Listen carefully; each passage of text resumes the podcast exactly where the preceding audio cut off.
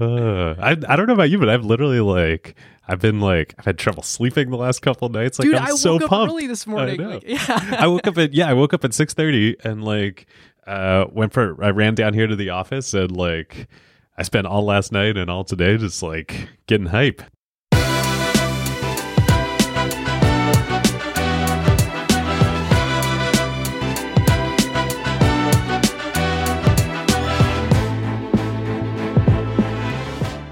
Welcome to season four, episode four of Acquired, the podcast about technology, acquisitions, and IPOs. I'm Ben Gilbert, I'm David Rosenthal. and we are your hosts. Well, David, as Vince Vaughn once said to Owen Wilson in Wedding Crashers, it's wedding season, kid. The IPO floodgates are open, and we are here with the very first one of 2019, the Lyft IPO. Man, I am so excited. I know. Well, obviously, this is an important moment for Lyft and ride sharing broadly, but what it represents for the entire technology industry is possibly even greater that the good times can continue. We've had a serious drought in big tech IPOs over the last few years, with most of these companies opting to famously stay private longer. There was significant risk that the public markets do not value these unicorns as highly as the late stage private investment market has been. If Lyft had not overcome its last private valuation, we'd be seeing a lot of articles right now about how valuations for startups across the board would drop and times could get tough. Now, we've still got a lot more IPOs ahead, and we've just seen one day of trading. Mm-hmm. but from what we know where we sit today, people in the technology ecosystem everywhere can breathe easy. Yeah, the signs are good. I mean, this is this is huge. We've never seen anything like this before. This is a whole generation of of tech companies that are all going to go public all all in the next, you know, probably 2 months here. and and seriously pent up demand. I mean, all these companies, the the full A plus, uh, as as David and I were joking. You've about. heard of Fang, now the the A plus. what is it? Airbnb, Pinterest, Lyft, Uber, Slack. You know, all from different sort of eras of of uh, of tech over the last you know decade, decade and a half. Yeah, all raising so much in the private markets, and and here all in the next six months, all really uh, really IPOing. yeah, here they are. Playoff atmosphere. Indeed. Let's get to it. Well, uh, I do have to say the limited partner bonus show that we've been doing, uh, the one that we did uh, with David's partner Sarah, was so timely and so awesome. Uh, because Sarah used to run corp dev at Airbnb and before that at Dropbox. So on the heels of the Airbnb Hotel Tonight deal, that um, now, funnily enough, feels sort of like old news, uh, we got her inside take on Airbnb's strategy with uh, mergers and acquisitions, uh, how to build corporate development functions within companies, and we uh, speculated just a bit on where they might be going with with Hotel Tonight. So if you want to listen to that and, and many other uh, great LP episodes and become a limited partner, you can do that in literally 10 seconds. And I promise you, literally 10 seconds with just two taps. And you can listen to the show right here in whatever podcast player you use for all of your podcast listening. So you can click the link in the show notes, or you can go to kimberlite.fm slash acquired to join. And uh, David, I'm, I'm not kidding, 10 seconds, and uh, and you can uh, you can join and listen right here. So It's awesome. Um, Man, the people behind that Kimberlite company are really talented. uh, spoiler alert, that's that's well, us, but mostly Ben. Well, lastly, before we dive in, I want to say uh, uh, thank you to the great sponsors of all of season four Perkins Coie, Counsel to Great Companies. We have with us today Kara Tatman, a partner in the M&A practice and the public company practice at Perkins Coie. Now, Kara, I know you have a lot of thoughts about the oft discussed on this show dual track. Can you give us some context around that, why it's important right now, and really what is counsel's role in the process? Sure. So a dual track is when a company runs an M&A sale track at the same time as an IPO track. And companies do this to increase flexibility and the likelihood of a favorable exit. But the dual track also increases demands on management and expands the complexity generally, since you have two distinct fast paced transactions going on. In addition to relieving burden on management in just running both processes, counsel will advise on the overall dual track strategy to help maximize a company's leverage. Um, counsel will also have a particular focus on confidentiality in the M&A process, along with disclosure requirements and securities compliance in the IPO track. And really, as long as they have the bandwidth, I think many companies will continue to take the dual track whenever they are considering an IPO. And I'm also a listener of the show. And I was just re listening to the season four trailer. And I know you guys are pretty excited about possible unicorn IPOs. So I guess we'll all have to wait and see whether any of those turn into M&A sales instead. Indeed. Thank you, Kara. And thanks so much for being a listener. If you want to learn more about Perkins Coie or reach out to Kara specifically, you can click the link in the show notes or in Slack. So, to set the stage for David here, as he dives into the history and facts. we sit here on Saturday, March 30th, the day after the Lyft IPO. The company raised $2.3 billion in its IPO, priced with a market cap, or basically a valuation, at the top of their expected range, which they had already increased once on their roadshow, of $24 billion, and closed its first day of trading up above $26 billion. So, David, how on earth did we get here? I am so excited to tell the story and all the stories behind this. Uh, so, we're going to tell the history of Lyft and how Lyft, the company that became Lyft, Zimride, that transformed into Lyft, uh, how it got here, how peer to peer ride sharing became an industry. It's hard to believe now, but just just about seven short years ago, it did not exist uh, and is now one of the largest you know technology enabled markets in the entire world. What we are not going to talk about on this show is the history of Uber, which is quite different. We will save that for the Uber IPO show, which is coming later this season, hopefully. And and Uber started differently. It was not peer-to-peer ride sharing to start, and it wasn't until 2013, after Lyft was around, when they pivoted into that. But we'll get into it. We have a long story to tell. It is a story of of transformation, metamorphoses, story of betrayal, a story of good and evil. Basically, your typical acquired episode. so here we go. Uh, it's a it's a nonfiction thriller. Indeed. Oh man, this is a thriller. Okay, so we begin our tale in the 1990s with two young men who are growing up uh, at complete opposite ends of the country but would one day be drawn together by fate. And on the one side of the country, on the West Coast, we have Logan Green, who's growing up in Culver City in Los Angeles. And his parents are um, sort of leftover hippies. His his parents are a doctor and a veterinarian, but they're pretty they're pretty activists. And, and previously they had helped organize farm labor unions, and they really encourage their their children and, and Logan to um, take you know that kind of outlook on life. Uh, and Logan really takes after them. But uh, unlike them and their activist roots, he's he's pretty introverted and, and focused. Um, and so Logan, growing up, he he teaches himself how to code. He's really interested in computers and coding. And in eighth grade, this is typical of him, he asks his parents to move the family television out of the living room and into the garage because it is too distracting from what he is trying to learn to code and accomplish in life. Amazing. I can't say that was me. Yeah, definitely not me either. I was like, can we move the TV into my room?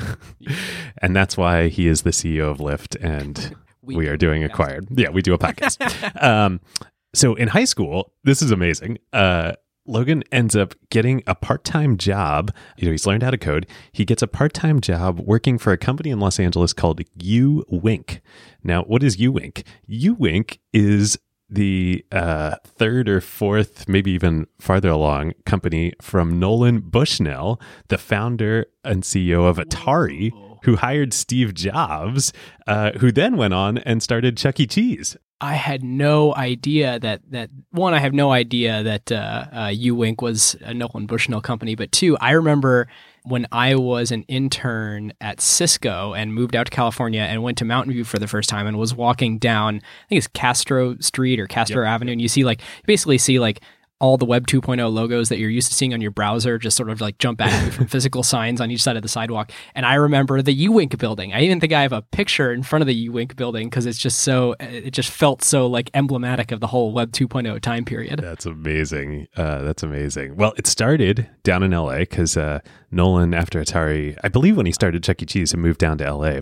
And, um, uh, so it's you know incredible. Nolan hires you know first Steve Jobs and and and then Logan Green. and so Logan, this was in high school. He had his driver's license at this point. He his high school was in Santa Monica, and Uwink's uh, headquarters was in Playa del Rey. Which, if you know LA, Playa del Rey is not far from Santa Monica. I think it's about five or six miles. It's also on the west side of LA. But if you know LA traffic or LA traffic before Lyft and Uber, it was a nightmare to get over there, a beast. And uh, so, so Logan has his high school car, an old 1989 740 Volvo that his parents gave him when he got his license. Classic, classic old hippie car. Awesome. And so he's spending all of this time after school commuting over to his job in Playa del Rey. And he's like, he's just sitting there and he's like, this is insane. All of this traffic, all of this time wasted, all of this gas wasted, all this environmental impact. This is crazy. And he starts thinking that maybe he can make a difference and maybe he should dedicate himself once he grows up to eliminating traffic. And as we will see, that is what he uh, that is what he does and makes a big dent in it. So he goes off to college at UC Santa Barbara, about two hours north of LA. And initially, he majors in computer science, but eventually he switches to economics. And he's really all in on this mission to solve traffic. He decides he is going to leave his car at home and commit to only commuting back and forth from LA to Santa Barbara with public transit. And this is like insane. I mean, it makes total sense to drive from LA to Santa Barbara. People do it all the time. So it's actually like kind of a huge pain that he does this. And his sophomore year in college, he learns about Zipcar. Zipcar had just been been started uh, a few years before, and he tries to get them to come to UCSB. They refuse, and he reaches out to them. And so he says, "Okay, great. Well, I'll start my own car sharing program at UCSB." So he he convinces uh, this is going to become a theme here. He convinces the university to buy a small fleet of Toyota Priuses and then Logan basically reverse engineers the entire way that the Zipcar system works. So if you remember at the time, you had a card that was like a props oh, yeah. card. You hold it up to the windshield. You hold it up to the windshield and then that unlocks the the door. So so Logan like reverse engineers this and he installs these on the, the University of Santa Barbara's Priuses that they had that they had bought, and uh, he gets like a couple thousand students at the university to start using it. Pretty awesome. Yeah. But there's one thing though that that's not helpful for us. This is great for getting around Santa Barbara for students, but when they go home for breaks and when Logan's going home to LA, you can't just like take one of these Priuses down to LA. And so he has to find find other ways to get around his lack of a car. So he tries, he goes on Craigslist, and Craigslist has a portion, has a board called uh, ride sharing, which is meant for this purpose. And it's, you know, people saying, like, hey, I'm going from Santa Barbara to LA or wherever. And, like, you know, if you want to come in and join me and like pitch in for gas, like, we can do it. So Logan tries this a couple times, but he's like a serious introvert and is is really uncomfortable doing this. So he realizes this kind of isn't isn't the best Yeah. way isn't the best way to do it. So ever the missionary here, he takes the next step. He's still a student at UCSB. He joins the Santa Barbara Public Transit Board, like the municipal authority that governs public transit in the city of Santa Barbara. I'm assuming he's like the youngest ever or something. He is the he becomes the youngest board member ever. and he thinks, okay, maybe this is the way that I can accomplish my mission and, and solve these problems. And it turns out it's not. he, all he learns is basically a bunch of depressing stuff. One, he learns that 70% of the cost of every public transit ride in the city is subsidized by the city. So if you know people talk about Lyft losing money on every ride today, uh, most municipalities, public bus systems and train systems lose money on every ride yeah. and and it's super hard to get stuff done, try new things, or even incremental innovations on on the existing system. So the next year, uh, this is the summer before his senior year, he and his best friend from high school, a guy named Matt Van Horn, they decide No gonna way. yes, that Matt that Van Matt Horn, Van Horn? that Matt Van Horn, best friends from high school in Santa Monica, they decide they're going to do a big international trip in their junior year summer before coming back for senior year. And initially they want to go to Cuba, but Matt's mom, at this point in time, it was illegal to go to Cuba if you were a U.S. citizen. Matt's mom basically bribes them to go to Africa instead. so they go, they spend, uh, I don't know if it was a month or two months in Africa. And while they're in Africa, they go to Zimbabwe and they see this thing that just like to Logan for his mission just like blows his, you know, 21 year old mind. He's used to all this traffic in the US and in Zimbabwe, which is this incredibly poor country at the time, almost nobody actually owns a car, but people get around the country and the cities super easily by there are unlicensed drivers, unlicensed taxi drivers who own or at least operate minivans and they just like have the minivan and they people come up to them like, "Hey, I'm going here." They get in the car. They wait until they fill up the minivan, and then they drive and they drop people off along the way. It's kind of like a line, line. you know. it's like a line. And uh, and everybody pays a little bit, and like the system works. There's no organization, like there's no app, there's no booking. It just sort of organically works. And so Logan's like, man, like Matt, like this is super cool. Maybe Wait, there's David, a way. Can, I, I, know I know I'm like throwing you off here, but like we both just for listeners' sake, for people who don't know who Matt Van Horn is, can you can you tell us that so we don't just leave oh, everyone yeah. hanging? No, no, no. I, well, I, I was going to bring it up where, with um because Matt actually not oft talked about becomes the third co-founder of Zimride of the company that would become Lyft, but oh, he does realize. not go full time. Instead, Matt was at the University of Arizona. Instead, after graduation, he joins Digg and he becomes a relatively early employee at Digg and then uh, an executive at Path. And yep. man, remember Path? Path was so good. It's too bad it didn't work. Still could. Still could. I think it's shut down now, right? Well, another one could. Another one could. Yeah. Concept could. Yeah. Private social and, network.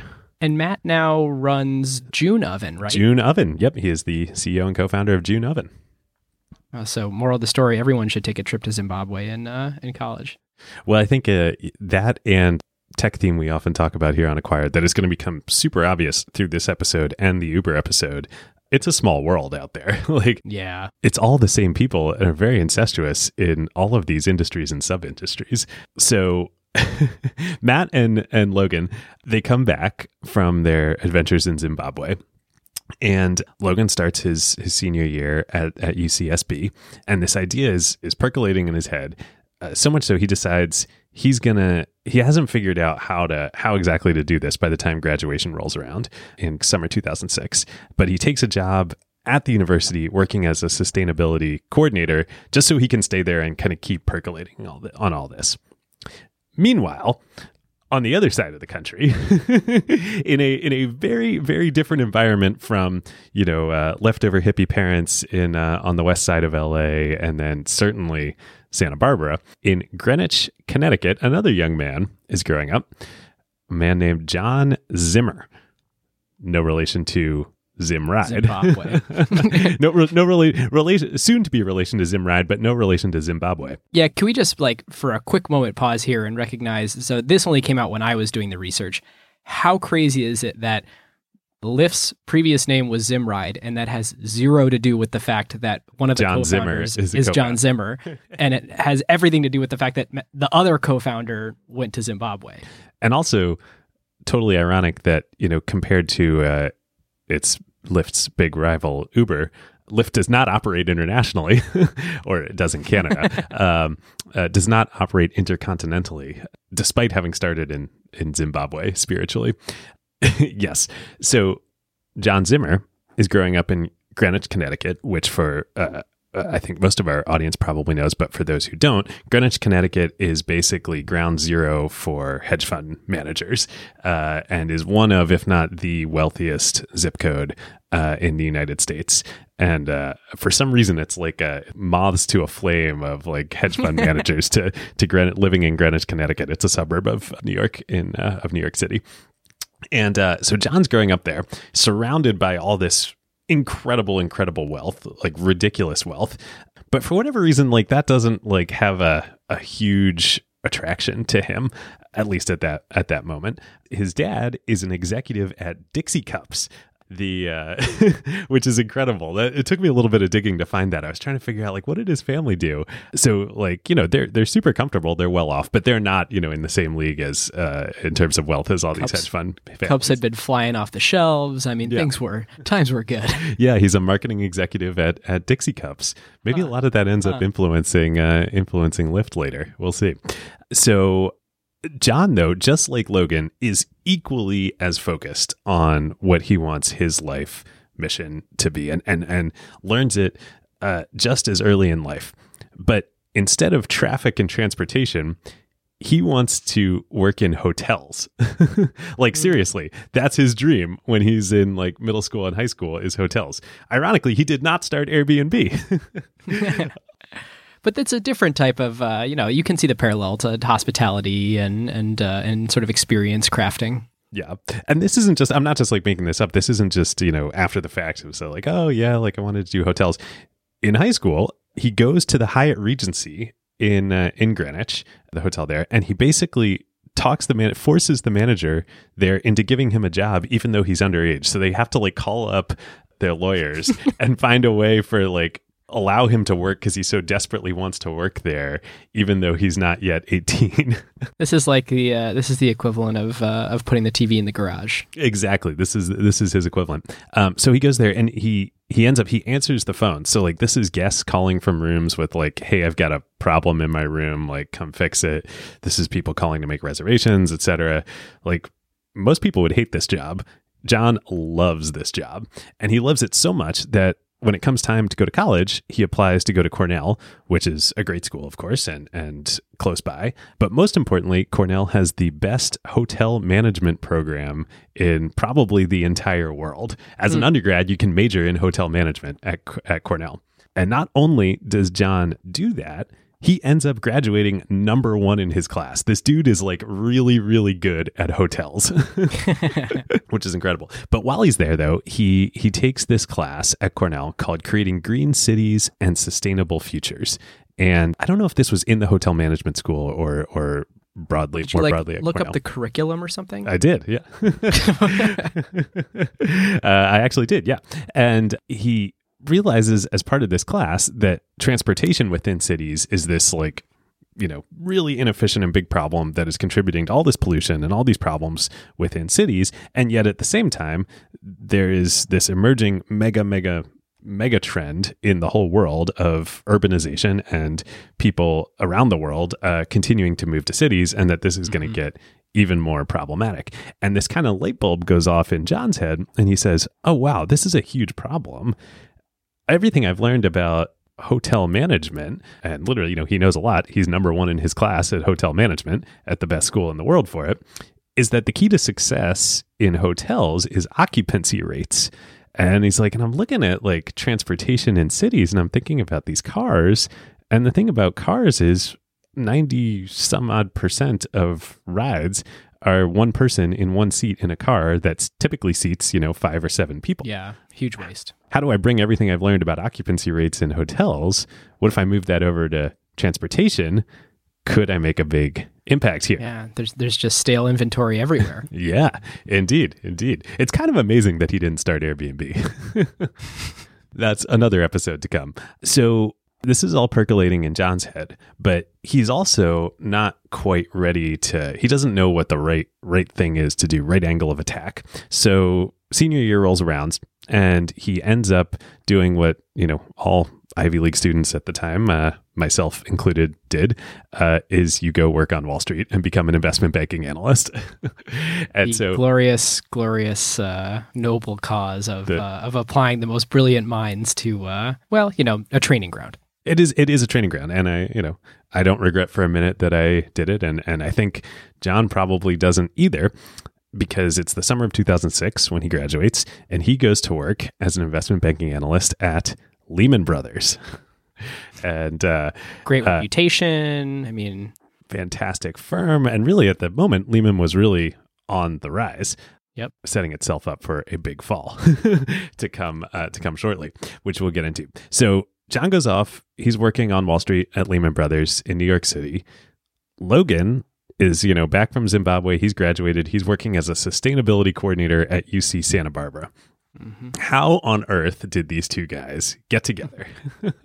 so Logan, he he's realizing as he's thinking about this, and he's thinking about Craigslist's rideshare section, and he realizes the big problem is trust. Like, how do I trust when I get in a car with somebody that they're not gonna, you know, do something bad. And likewise, if I'm driving, how do I trust that the person who gets in my car is not gonna do something bad. Which, frankly, looking at how big ride sharing is today, and there have been some horrific incidents, but like percentage wise, it is remarkable how it basically goes off without a hitch.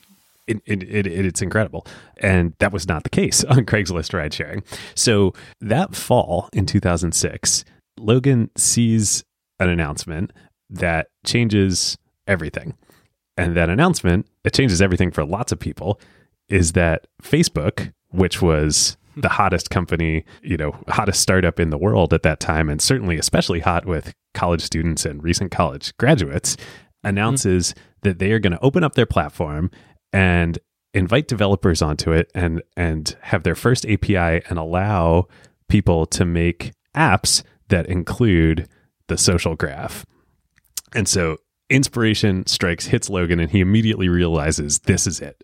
This is what is going to mm-hmm. crack this problem and solve trust with ride sharing is that if you build the app, if you build the application on top of Facebook, you can see who you're riding with and see people's real identities and see who your mutual friends are and you can message back and forth beforehand and that might be exactly the wedge that he needs to uh, to crack the problem I remember how crazy it was. So first of all, it was like very easy in 2012 to create a. I know we're I'm pulling forward it here a little bit, but like the ease to create an account because I think the only way to create an account was logging in with Facebook at that point. Mm-hmm. and how crazy it was that like it sort of made sense on other apps where I'm like, okay, I can see who else is using this app that's my friend. It was, for whatever reason, it felt like the next step further that I could see what mutual friends I had in common with the driver. Mm-hmm. Like when someone was picking me up, I was like, oh, it was it was the most wonderfully sort of uh, humanizing thing to see like oh you have two mutual friends with this person that's picking you up it is uh, it instantly takes you to a place where you're going to treat the experience completely differently than you would a random stranger. Completely differently. Uh, not just in terms of trusting that nothing bad is going to happen like that's the worst case scenario but there's also you know how is this person going to behave in my car? There's well there, yeah there's upside opportunities. You know people end up meeting Wait, so developing you know friendships you know relationships getting married like all this stuff in cars uh, via via Zimrides. But yeah there's also like is this person going to trash my car? You know are they right. Uh, all this stuff um, logan sees this he says this is the opportunity he quickly builds and launches an app on the Facebook platform called Carpool. It's a Facebook app called Carpool. And he decides to call the platform behind the app Zimrides because he's like, yeah, the inspiration came from Zimbabwe. Like, this is what I'm doing. Zimrides. And, Great. and this was 2008? This was end of 2006. End of so 2006. Okay. The company isn't officially started yet. He's just calling the platform Zimrides. He teams back up with Matt Van Horn, the buddy from from wow. the trip to to Zimbabwe. Uh, Matt's at, at Arizona, and they start working on this remotely together. And then in the next spring, in May of 2007, is when Facebook publicly launches the. They had announced that they were opening up mm. the API in the fall of 2006. They publicly launched the platform. I think this was the first F8. It, was, it must have been the first F8 when they do this. Yeah, I think so. And and Logan had he gotten early access to the APIs and built the app and Carpool slash Zimride is featured as one of the first apps when Facebook launches the Facebook platform. This is incredible. Man, it just goes to show the power of being there on launch day at one of these platforms or on one of these platforms. I mean, you look at the people that were initially featured as who to follow on Twitter before they built any algorithms yeah. around that, and it's like Chris Sacca and Ashton Kutcher and like some of these people still have these just unbelievable followings from yep. from getting juiced in that early era. Yeah, I mean, shoot, in a lot of ways, acquired benefited from this. Like we weren't at the beginning of podcasting, but no. we started acquired before the you know the we beat the most recent rush at least most recent wave and we got featured on a bunch of podcast players and yeah. you know that uh that growth rate compounds it turns out so Zimride's featured as one of the first launch apps for the Facebook platform. When this happens, a good friend of Logan's from middle school back in LA named John Siegel, he sees that his buddy Logan has done this. He's like, this is so cool. He posts it on his Facebook wall. Turns out that John Siegel no is mutual friends with John Zimmer. That's how they came on together. the East Coast. This is incredible. So Where did you find met- this? They had met.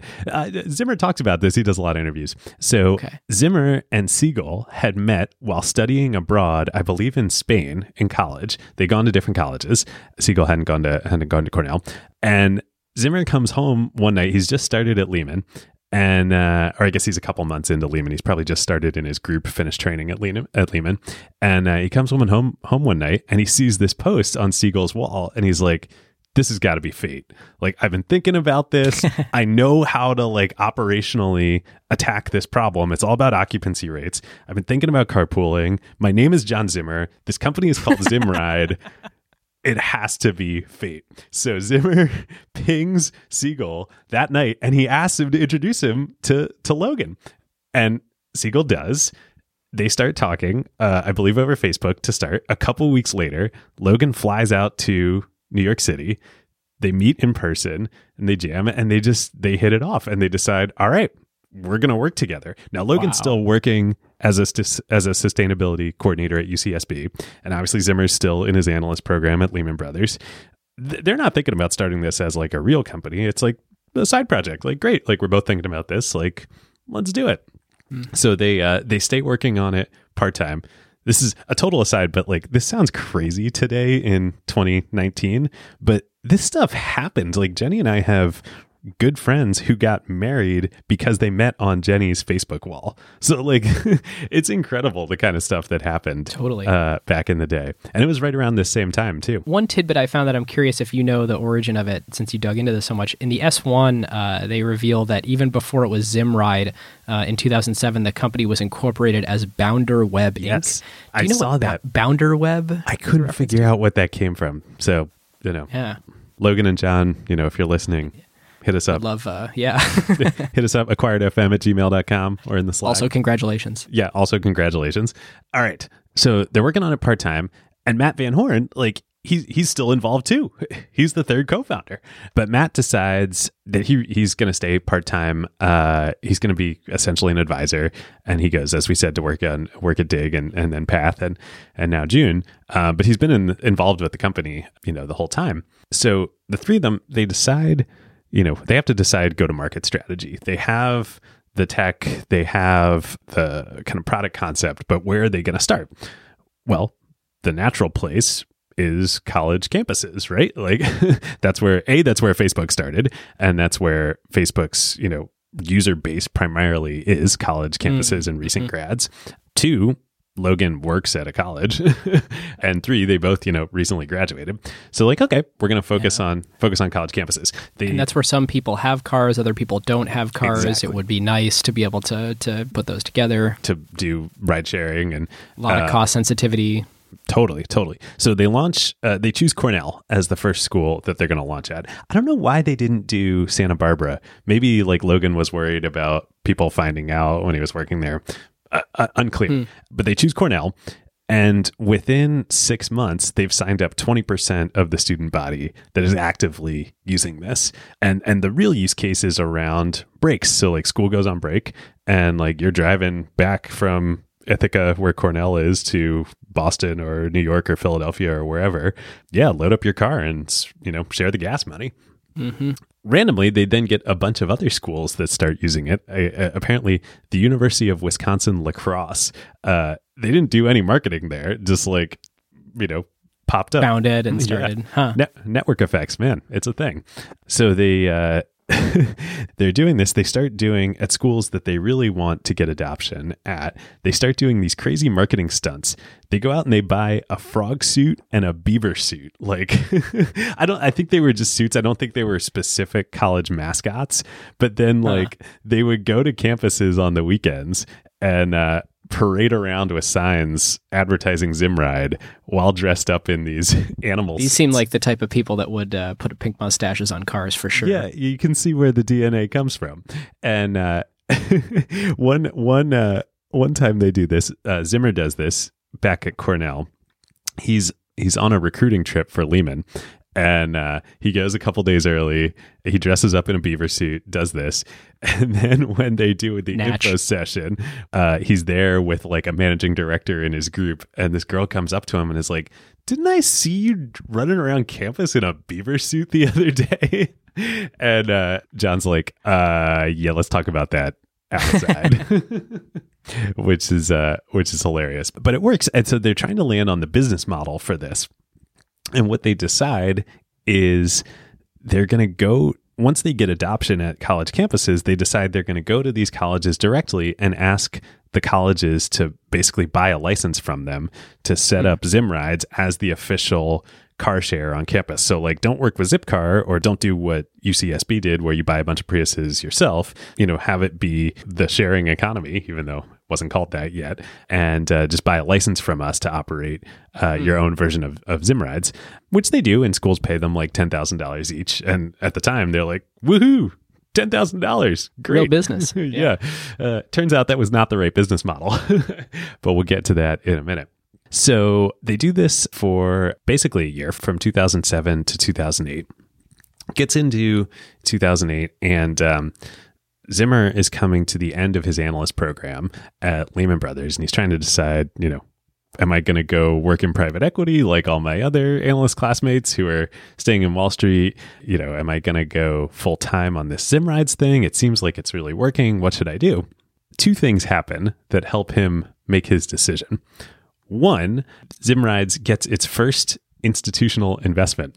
Ben, do you know who the first institutional investor in Zim rides was? There was an angel investor uh, beforehand, the VP of finance at eBay, Sean Aggarwal, uh, who is still the chairman of Lyft's board today. Oh, Um, interesting. But who was the first institutional investor? Uh, is it before Floodgate? This is years before Floodgate. Huh. Oh yeah, because that was like 2012 or something. I don't know. It was Facebook. so No way. Yeah. Uh, so not only did again to the power of launching on these platforms, not only did Zimrides launch on the Facebook platform, Facebook about a year later had started the Facebook Fund, That's right. and they invested two hundred fifty thousand dollars in Zimrides to help support it because it was Huh. this you know growing app on the platform, and they announced the investment on stage at F8 two thousand eight. Whoa. Did they hold that for a while? Whatever happened to that? So uh, unclear. It, it appears it actually was a grant and not an investment. So I don't know that they got Wow. equity for it. yeah, man. I want that kind of funding. Yeah, bad move by Facebook. uh, so un- unclear. I don't know whether they got equity or warrants or or just Yeah. what. But uh, pretty funny. So once they get the money, Zimmer's like, okay, we got two hundred fifty thousand dollars. Like that's a lot of money. Maybe I can do this. Before he makes his final decision, though, he meets up with a good friend's mother who works in the Lehman Brothers building in Manhattan uh, at a at another finance firm in the building, and uh, she hears about. She must have heard about what he was thinking about and said, like, I got to sit this kid down and, and set him straight. she sits him down and she's like, John, like, are you thinking about what you're doing? You're about to leave a sure thing like Lehman Brothers for this crazy carpooling startup out in Los Angeles.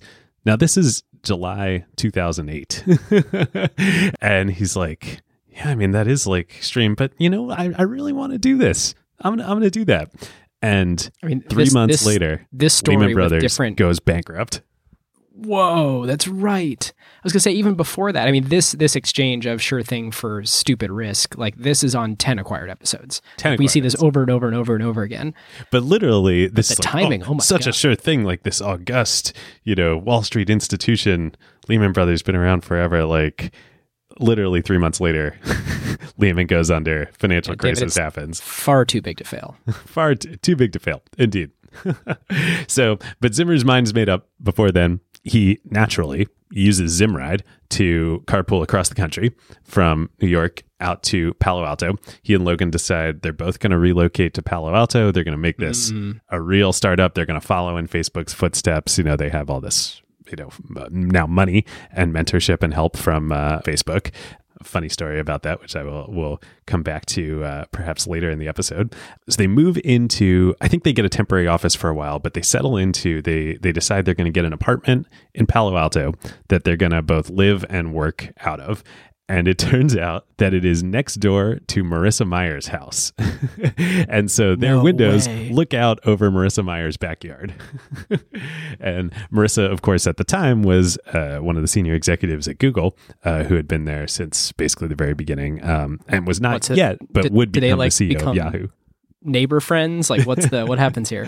Well, so uh, they talk about, you know, they'd see and hear, you know, all these Silicon Valley parties that would happen in, in her backyard uh, uh, next door. They'd be like, they'd look out the windows and try and figure out like who's out there and dream about someday they could, uh, they could, you know, reach those same heights.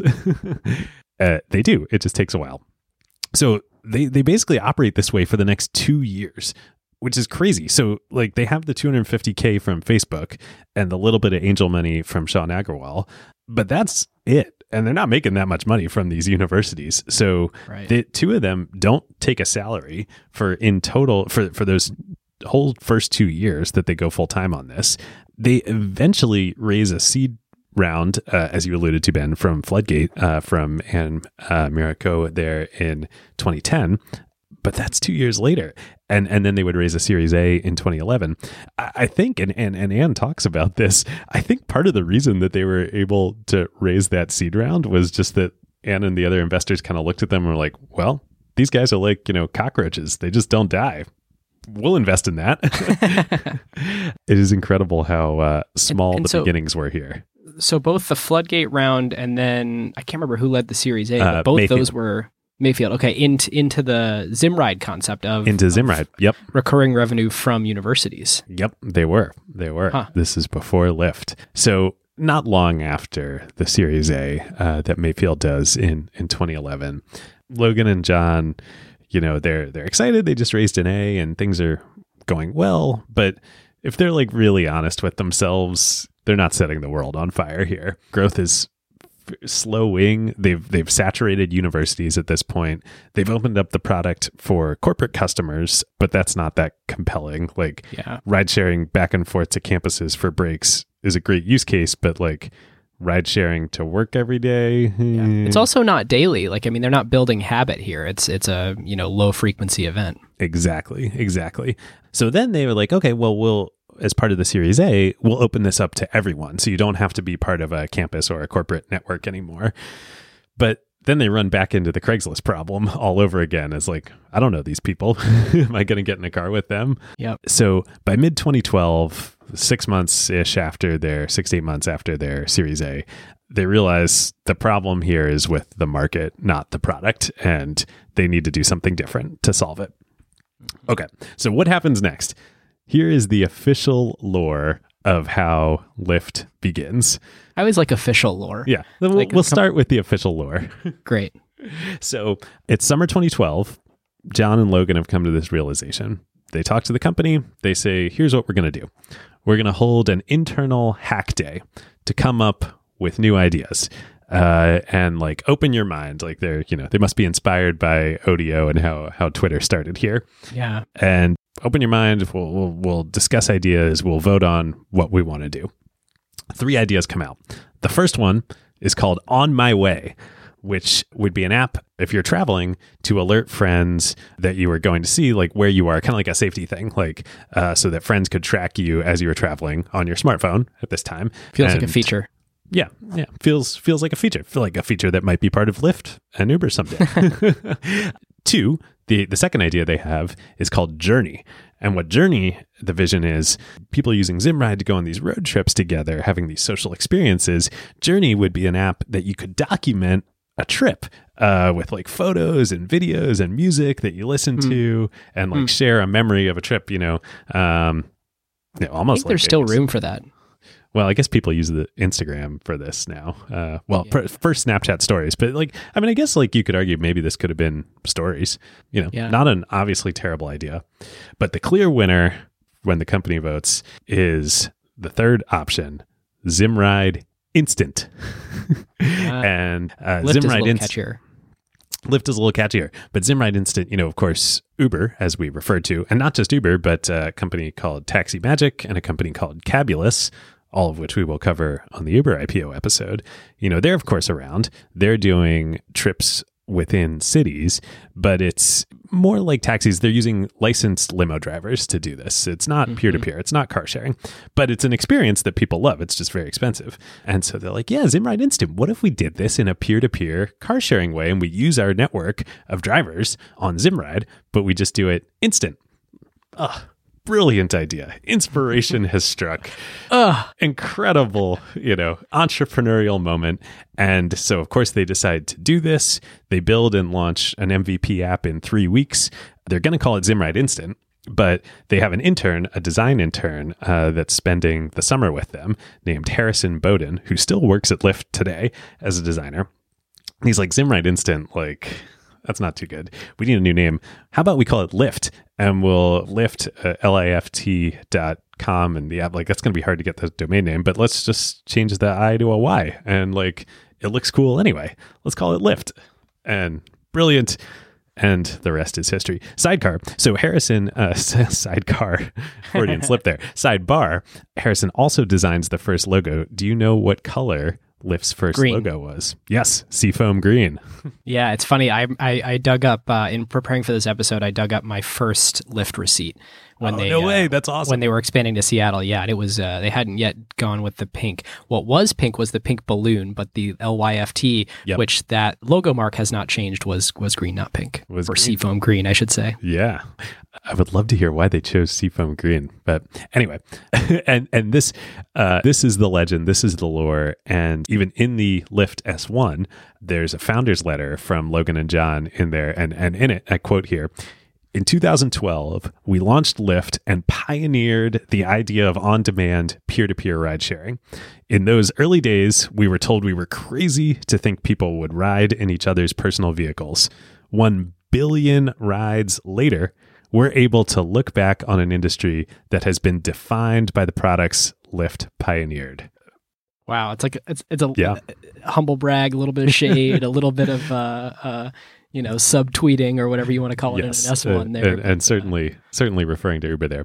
And you know that appropriately so. paragraph, that paragraph is not incorrect. And Lyft and the former Zimride deserve all the credit in the world for doing that and and creating one billion rides over the last seven years.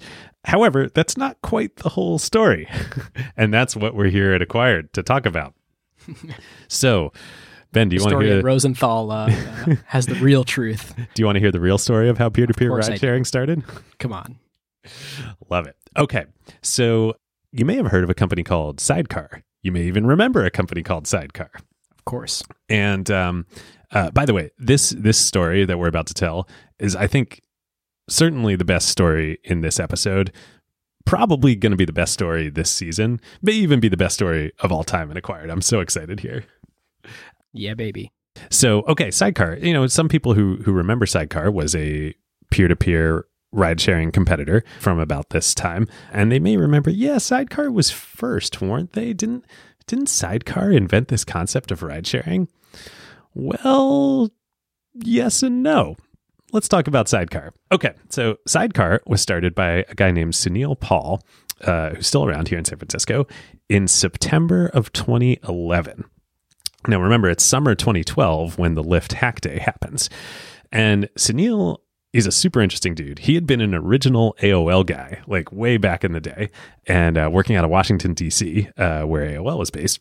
And then after AOL, he started a company called Freeloader with a guy named Mark Pincus, which might raise Crazy. Perk up the ears of some of our listeners. Mark, of course, was later the founder and CEO of Zynga. And Sunil did not co found Zynga with Mark, but was an initial investor and was actually a board member of Zynga for a long time.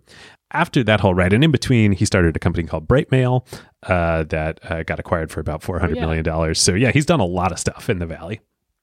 He finds himself by 2009 he is teaching at singularity university here in here in silicon valley.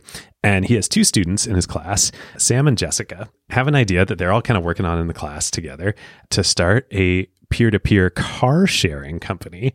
And that ends up becoming Getaround uh, which is still a you know large and very successful uh, car sharing company today. And and we were actually small seed investors back at Madrona. And I remember working with Sam and Jessica in the very early days. This was super fun. The distinction being that you drive that car rather than riding in that car. Yes, you own a car, you put it on the platform, and then somebody can rent that car from you that they then drive. Uh, so it's basically it's Zipcar with cars that people own instead of cars that Zipcar owns, and it's a great idea. Uh, still works really well, and Sunil was so excited about this because he's been he had actually been thinking about this for a long time going back to his freeloader days, and it was also percolating around in his head. He had actually filed for a patent back in 2002 and was granted a patent for the system and method for determining an efficient transportation route that he was thinking about for car Wow. sharing and ride sharing within cities. So Sunil's like so excited that Sam and Jessica are working on this. He says, I want to be your first investor. I want to invest and I want to be executive chairman of the company. And and Sam and Jessica are like, yeah, like that's like a lot of a lot of equity and a lot of control that you want. Uh, and they were worried about him parachuting in and wanting to take over as CEO, which he mm-hmm. probably did want to do. And so they say thanks, but no thanks, and they reject his offer to invest. Um, Wow. And Sunil gets really angry about this, and so he writes about all this later. We'll link to his his bunch of Medium posts about all this history, and he's like, you know, it's totally the wrong thing to do, and like I was just so you know upset about it. Uh, so he's like, I'm going to spite them. I'm going to go start my own company doing this. Wow. and uh, it's he's like super honest in these blog posts. So he does that. He works on it himself for a while, uh, competing with Getaround. He eventually decides, you know, there are challenges to the market. He's not doing as well at it as he could. He decides he needs to he needs to do something else. And so what he wants to do instead is to build, you know, he sees the rise of smartphones. He wants to build a city transit smartphone app. So essentially what like Google Maps on your phone has become mm-hmm. today and what he had his part of what he had that initial patent for. So he reaches out, he finds a team of computer science students in Michigan uh, at the University of Michigan who are also working on this. He goes out, he flies out there, he convinces them to come out to San Francisco and start this company with him, including the, the CEO of the company from Michigan, Jahan Khanna, uh, who becomes CTO of Sidecar. and uh, so they start this company. And um, right around the same time, a friend tells Sunil about this crazy thing that's happening in San Francisco that he might want to pay attention to because it's pretty related to what he's working on. And uh, and he says there's this there's this group here in the city that has started recruiting ordinary people to take their cars and drive around at night and pick up people other people who request rides from them to get to where they're going out to bars or home from bars. And, and like of course there's uber out there but this is just like ordinary people doing it and it's working like super super well. And so neil's like oh yeah like i'm really interested in that. Like tell me more. You should take a look. Yeah. maybe we should take a look. He's like oh yeah like so what's the service called? It's called homobiles. Yes you heard that right. It's called homobiles. And the motto of homobiles is Mo's getting hose where they need to goes. and this is the most incredibly amazing San Francisco y thing that probably has ever been created. it just, I love this. This is so great. Lay it on us. So, okay, so, you know, San Francisco today, you come here in 2019 and like it's all techified and yuppies and you know there's there's Lyft and there's Uber and there's Airbnb and everything that's taken over the city.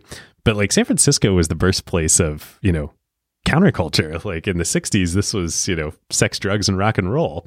And uh, we've talked about this on there's a great book about the old San Francisco called Season of the Witch. So Homobiles was born out of that, not out of the tech world. It was started in 2010 by Lynnee Breedlove, who is a punk rocker and LGBTQ icon here in San Francisco. And as he tells it, he was going to FemCon in Oakland in the uh, in the summer of 2010, and he was driving some babes to the conference. And he says he got there, and all of a sudden, this is this is his words. This is a quote. He says, "All of a sudden, the butches and trans guys who saw me wanted to drive, and all the babes and drag queens who wanted rides wanted rides." And then I realized this was a serious need that had to be filled.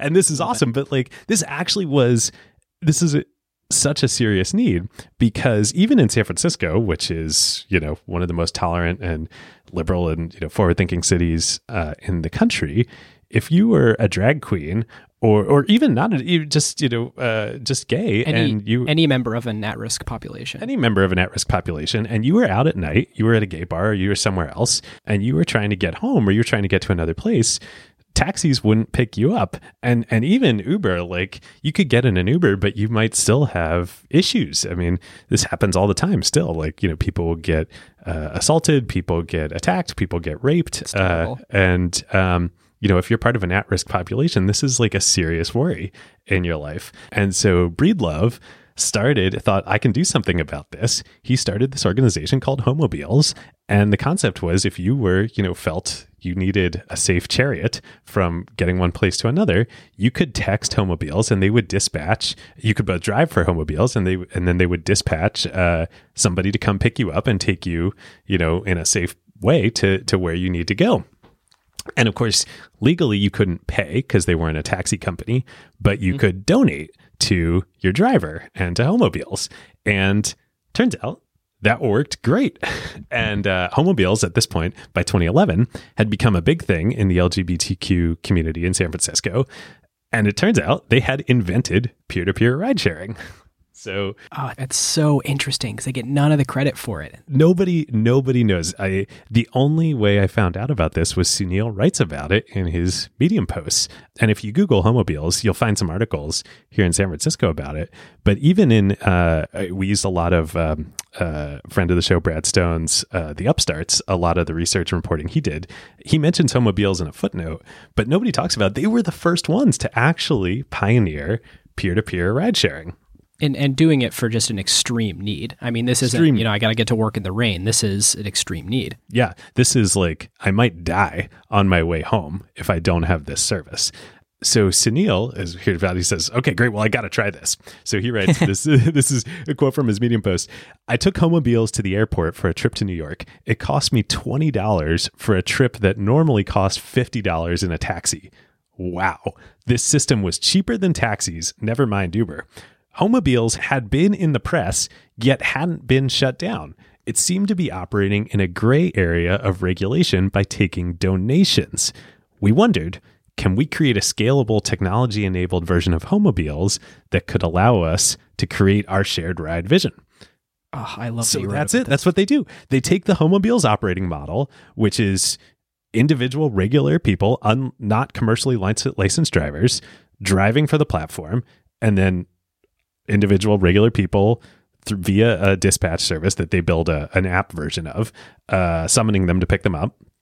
And then the payment is a donation. And for listeners, if you remember back to the early days of Lyft and uh, yep. and Sidecar when it started, it was not a payment because the regulation all donation it was all donations. So Sidecar takes the entire operating model from Homobiles marries it up with the app interface, the smartphone app interface of Uber, and then they start they launch in February 2012 in San Francisco and literally the biggest market opportunity since Facebook is born. Like what an incredible story. So of course Truly.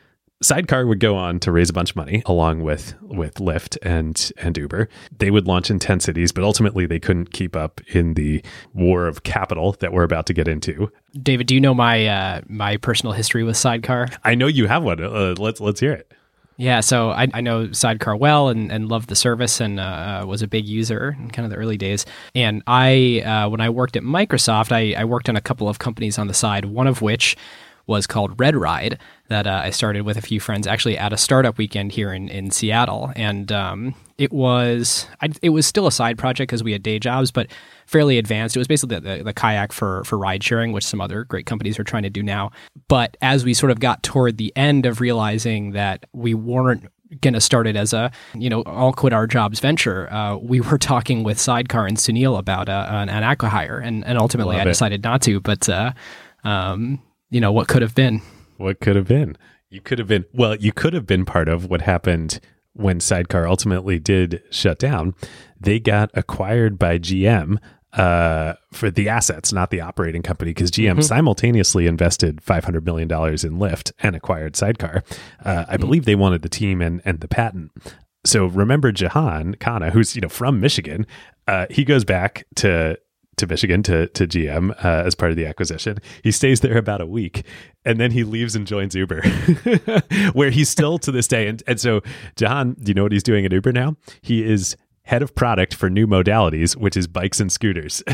Wow. and, uh, and, Always on the uh, cutting edge. And Fred and Andrew Chapin, who was an executive at, at Uber at the time and is now co-founder and CEO of of Wave's portfolio company Basis, was uh, was a big part of hiring hiring John and and, and bringing him back and, and bringing him into Uber.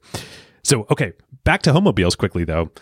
This is this is amazing. They are still around today, and they are still super important in the LGBTQ community. So you know, even with Lyft and Uber you know as advanced as they are today like this is still an issue for at-risk mm. populations you know you don't know even though you can see the profile of your driver when they come to pick you up you don't know what they're what they think how they behave uh, especially towards non-normative people like this and so they're still giving rides at night. They're also though they do a lot of they drive people to and from major life events like surgeries and they provide emotional support during that time right before you're about to go into something, you know, life-changing. So it's actually now a nonprofit. It's a 501c3. And this is crazy. It still is done by dispatch. They don't have a smartphone app and they've been trying to raise money to have enough resources to build an app. They've been trying to do it for years.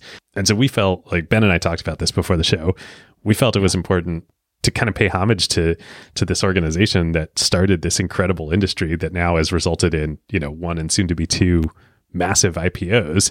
Um, mm. So we're going to make a, a two thousand dollar donation from Acquired to Homobiles, and we're going to put a link in the show notes in case anybody else wants to too. And and we think it would be super cool if the Acquired Nation could help them get enough resources to finally build an app. Yeah, let's build an app. Yeah, I'm sure. I wonder if there's there's uh, there's probably some in kind donations that they could use too. But yeah, super super pumped to be doing this, David. And I think glad that you broke uh, our normal uh, structure of of not discussing anything before the show to keep it all a surprise, so we could uh, could talk about and do this one. Yeah, we really really wanted to do this. So definitely encourage uh, other uh, other parts of the acquired family to help too. Okay, so back to the story. so Lyft you know, we had just told the canonical version of how Lyft came out of Zimride. Uh, you know, and that may be true. There was a hack day, and you know they did decide to work on Zimride Instant, and they did launch it in, as Lyft.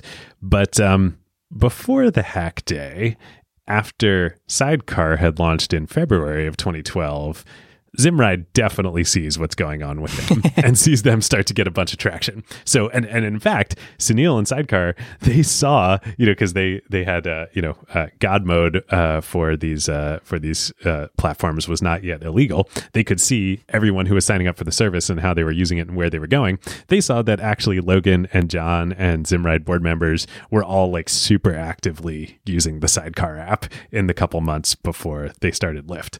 So by the time the hack day rolls around that summer, you know, everyone at Zimride definitely knows everything about how Sidecar works. Definitely knows, you know, the donation model. Whether they know knew it came from Homobiles or not, they now know exactly how the operational model works. Mm-hmm. And so when they launch Lyft, you know, they copy it all, but they do, to their credit, they do it a lot better.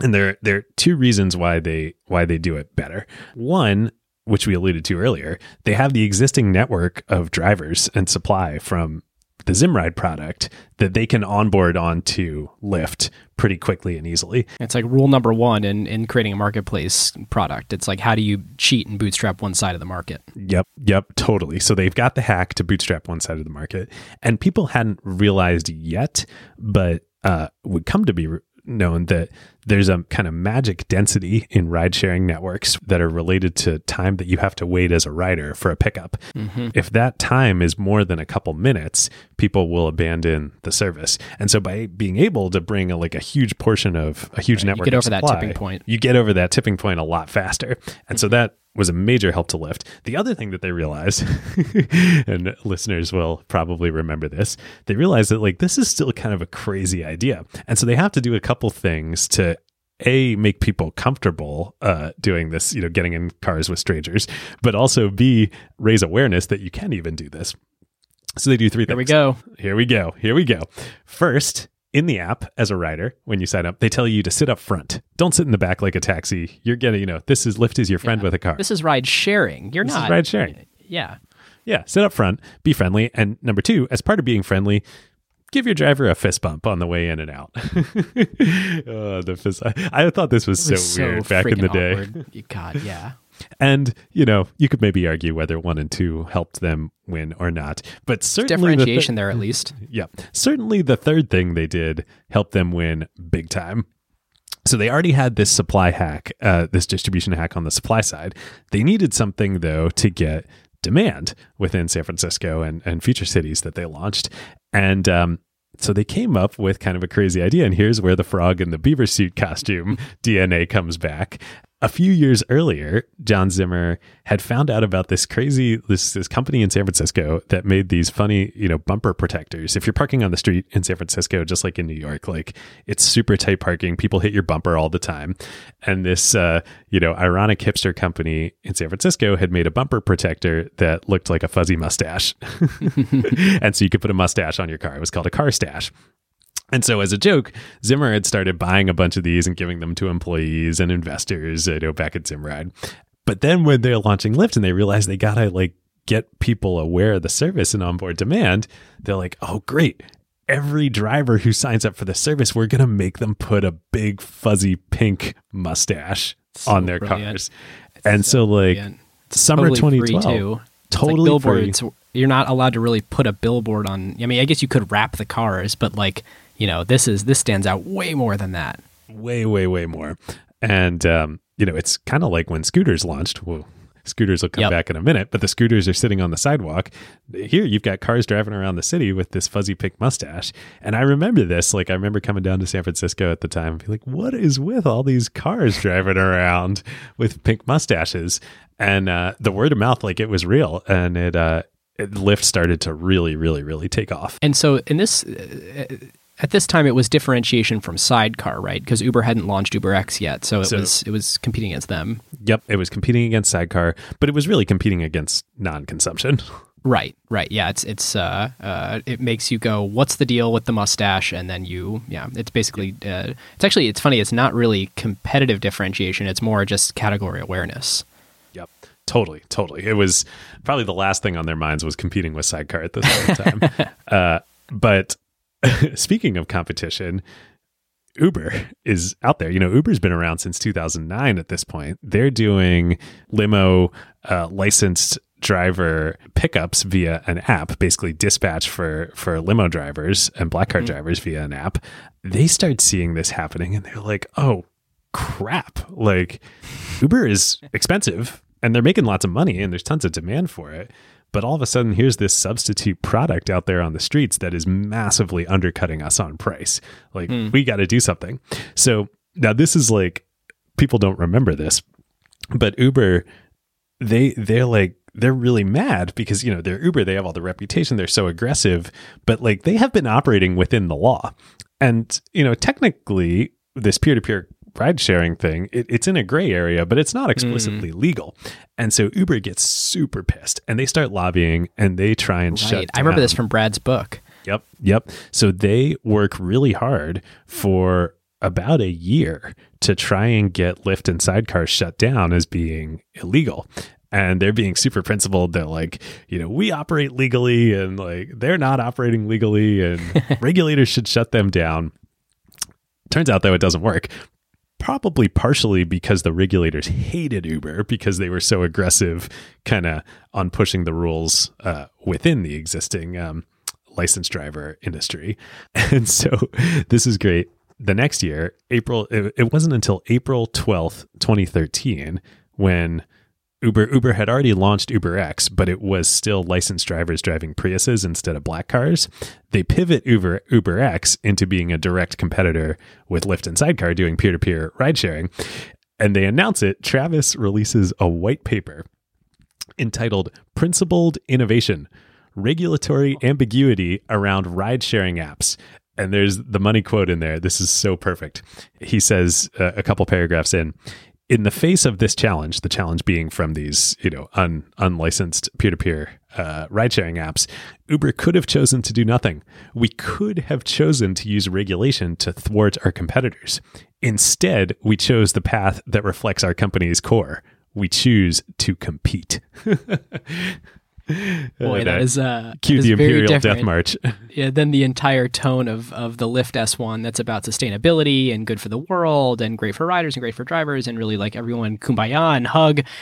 We choose to compete. we choose to compete, and compete they did. So they And repurpose. and you know that that white paper was mostly for employees. Like that was a Oh, yeah, that was totally. a rallying cry. That it was a rallying cry, a hundred percent. So they repurpose UberX, which again already existed, but was not true peer-to-peer car sharing. They repurpose it that April into peer-to-peer car sharing, and the fight is like on. And so it becomes. It was already clear at this point, but then once Uber enters the market, like everybody realizes very quickly that this is it. Like this is the biggest market that anyone has seen in Silicon Valley in a long, long time. It's big, you know, Airbnb was around at this point and was quite big, but Airbnb is quite big because it's a winner take all winner in a market for, you know, home sharing, which is quite large. Ride sharing dwarfs the market for Airbnb. It's just not a winner take all market. So the competition that this unleashes and the behavior that this unleashes Yeah, in Silicon Valley is just incredible. And let's talk about this. I was going to talk about it in tech themes, but it's worth just touching on it briefly. And we talked at length with Brad Stone about this in uh, in the um, episode that we did with him. Uh, uh, what episode was that? Is it Amazon? Uh, it, no, it was when we um, it was oh, Uber and Didi, Didi. Uber and Didi, yeah. Um, and he makes this really great point that the network effect with Airbnb is super strong across markets. So it, it, it Yep. becomes winner take all, where when you're traveling and you're used to using Airbnb in the last two vacations you took, you're going to use it on the next one. So wherever Airbnb, you know, there, there's going to be ultimately sort of one one platform there. However, with Uber, the or, or ride sharing or Lyft whatever, when you are using it, 98% of it is going to be in one city because it's it's something you use generally where you live. And so it's not really that big a deal for market by market to be owned by by different players, particularly uh, um, internationally where hmm I mean it kind of makes sense for, you know, Seattle and San Francisco to have the same provider, but Kind of. what but not that. Yeah. yeah, but like what to like there's there's very little that Lyft uh, here versus the ride sharing uh, company in China uh, could could even share to be to be valuable as a cross market network effect. And so um, th- this quickly becomes to your point, David, even within a country, even within a city, something that uh, there's going to be multi- multiple players in. Yeah. And and people also didn't realize this for a long time, but you know, I think we'll talk about this in tech themes, but where we've gotten to now, because that's the case, it also means it's not a winner take all market locally because you can as a company, as a corporate entity, get enough resources from Right. winning in various markets that you can still compete. Uh, it's like whereas if you're trying to compete with Airbnb, there's no oxygen in the room.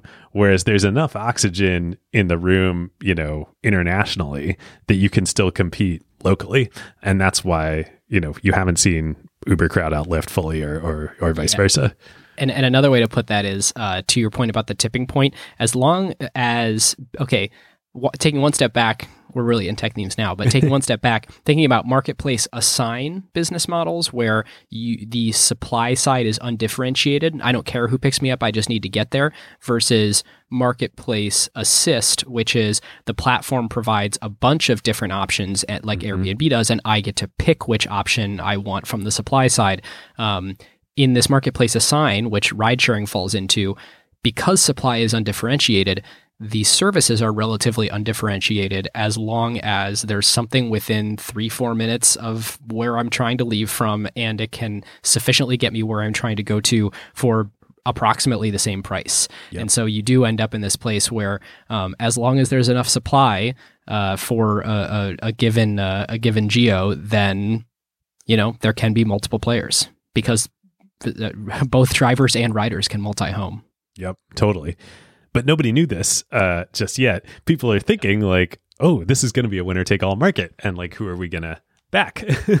so the fundraising race is on. All three companies, Sidecar, Lyft, and Uber, start raising massive amounts of money. Uh, Sidecar not as much, and that's mostly why they end up shutting down.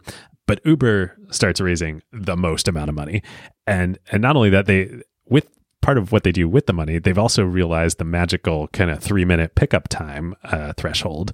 They start doing this thing called slogging, which um, uh, is an acronym for like uh, supply long term operations growth or something like that. Uh, but really, what it means is that, uh, and all the companies are doing this, they send out employees and contractors to order rides on their competitors' platforms. They get in the car and then they try and convince the driver to switch to their platform.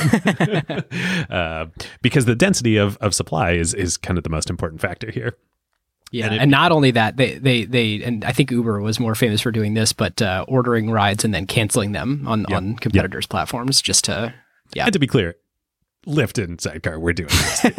like, yes, but uh, Uber uh, built a brand around doing it. Yes, Uber built a brand around doing it, and and they're they're much more successful, and particularly in the capital raising. So a year later, very quickly, an eternity in this market, but very quickly in absolute time, Lyft is on the ropes. Like Lyft is about to die. Uh, and what year? What year is this? This is 2014. Yeah. Everybody's spending huge and huge amounts of money. Like there's the slogging going on, but like also everybody's subsidizing rides and incentivizing drivers just to get density and compete with one another. And at this point in time in 2014, Uber had raised 30 times the capital as Lyft, which was the next best capitalized competitor. And what? so, I mean, I remember this so clearly, like I'm sure listeners do too. Like orthodoxy and the prevailing point of view in Silicon Valley was this is winner take all. Uber has won sidecar is is about to die and lyft is you know going to go the same way. And there's no point in investing in anybody except uber right now. I definitely felt this way. I mean i can remember thinking like uber's such a clear winner. Anyone trying to compete to fool's errand it's amazing that they lost the the you know the enormous amount of money they've already raised. Yeah totally. And you know honestly, Lyft feels the same way too. Uh, so they actually initiate merger talks with Uber. Lyft goes to Uber and uh, waves the white flag. And so Zimmer, and at this point in time, Andreessen Horowitz has invested in Lyft, and uh, Andreessen partner John O'Farrell. They go out to dinner with Travis Kalanick and Emil Michael, who's his number two at, at Uber at the time, and uh, they say we want to merge, and they ask for eighteen percent of the combined company, and uh, that is exactly how uh, Travis and Emil react. They're like, "We're gonna win. You're not getting anywhere near that amount. Like maybe we would consider something a lot smaller." They counter with eight percent, um, which is still the, actually still actually time, a lot. It's a, it's almost surprising uh, with those two personalities that they came back with eight percent instead of one. Yeah, and equally surprising, and this is like such a defining moment for Lyft. Equally surprising that Lyft doesn't take that yeah. Um, but they don't. So the two sides can't reach reach an agreement. Uh, and Lyft decides to keep going. Um, but they can't raise from VCs because all the VCs are like, I'm investing in Uber or nobody. Um, so they go out and they raise $250 million from the hedge fund Coatue Management, uh, which Coatue is now a big player and investing in especially late stage uh, startups. But this was one of the first uh, private company investments they make. And, um, you got to wonder here, like, is their philosophy, and we're going to talk about IPO narratives here in a little bit, but are they thinking that this isn't winner take all, or are they thinking, ah, we're going to take a flyer that these guys are going to be the one?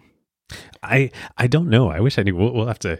Uh, uh, folks at Coatue, get in touch with us, and uh, yeah. we'll have you on the LP show, and we'll talk about this. Um, the uh, I, I, don't know what their thesis was at the time because it was really contrarian at this point in time.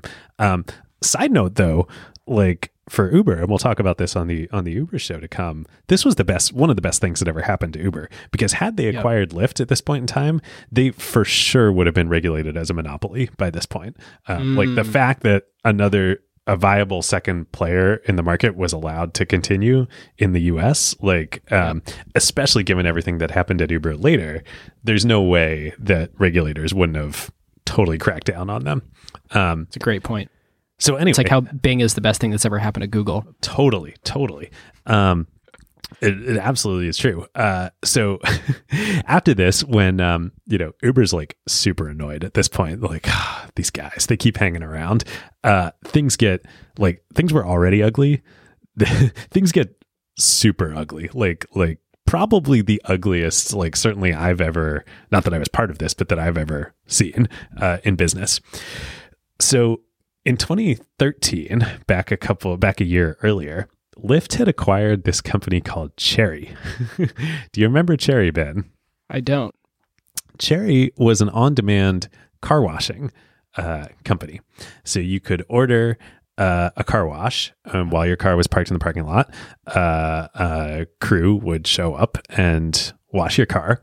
Uh, and then you would come out of, you know, work or the grocery store, or wherever you were, to a clean car. Cool, right? Cool idea. Um, turns out there's not like that much demand for Yeah. car washing, but like really innovative stuff that these guys pioneered on oper- the operations front. And uh, Lyft had acquired Cherry in 2013 because it wasn't viable as a business, but they're like, yeah, like these guys are like really talented.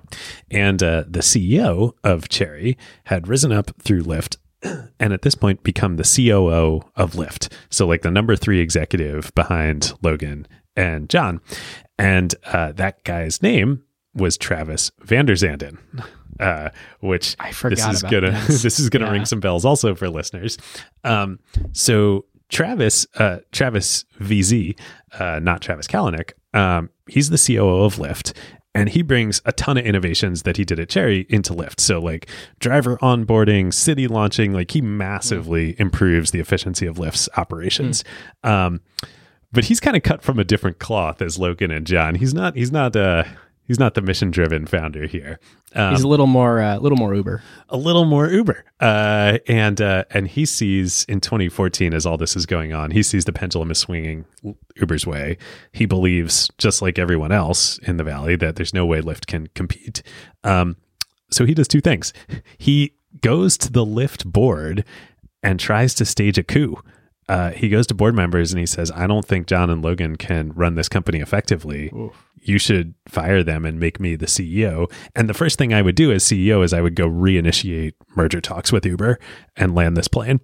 And um, simultaneously, though, while he's doing that, he actually goes to Uber uh, while he's working at Lyft, and he um, he he kind of rogue, totally goes rogue and uh, says, "Hey, I know we just shut down merger talks, but like." We might want to reopen those.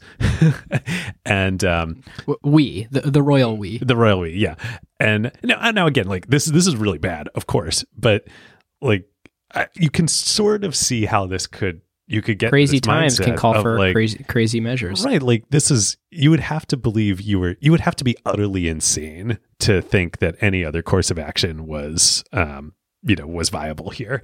Um Logan and John though of course find out about all this and uh you know they are utterly insane in their conviction and, and mission driven zeal for the company uh, and so they fire travis immediately um, and guess what a couple of weeks later travis ends up joining uber So did- how does this work? And like, is this because non-competes are illegal in California? So like, you just Yep. can. that's that's how this works. However, of course, lawsuits abound. so Lyft immediately sues uh, both Travis Vanderzanden and Uber. Uber turns around and countersues Lyft for supposedly hacking into their systems and stealing their information.